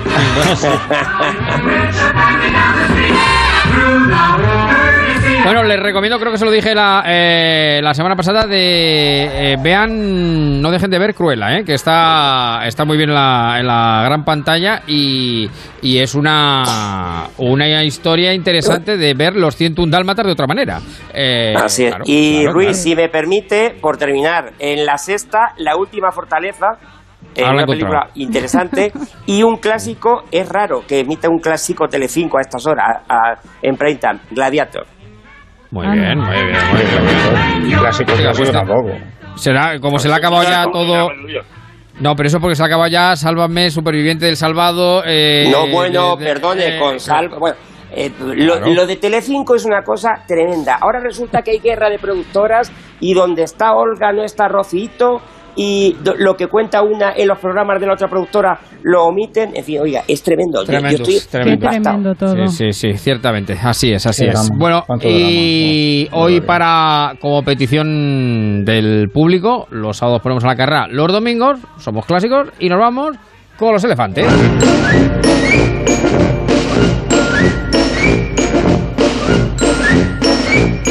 Disciplina y educadamente con el 1, 2, 3.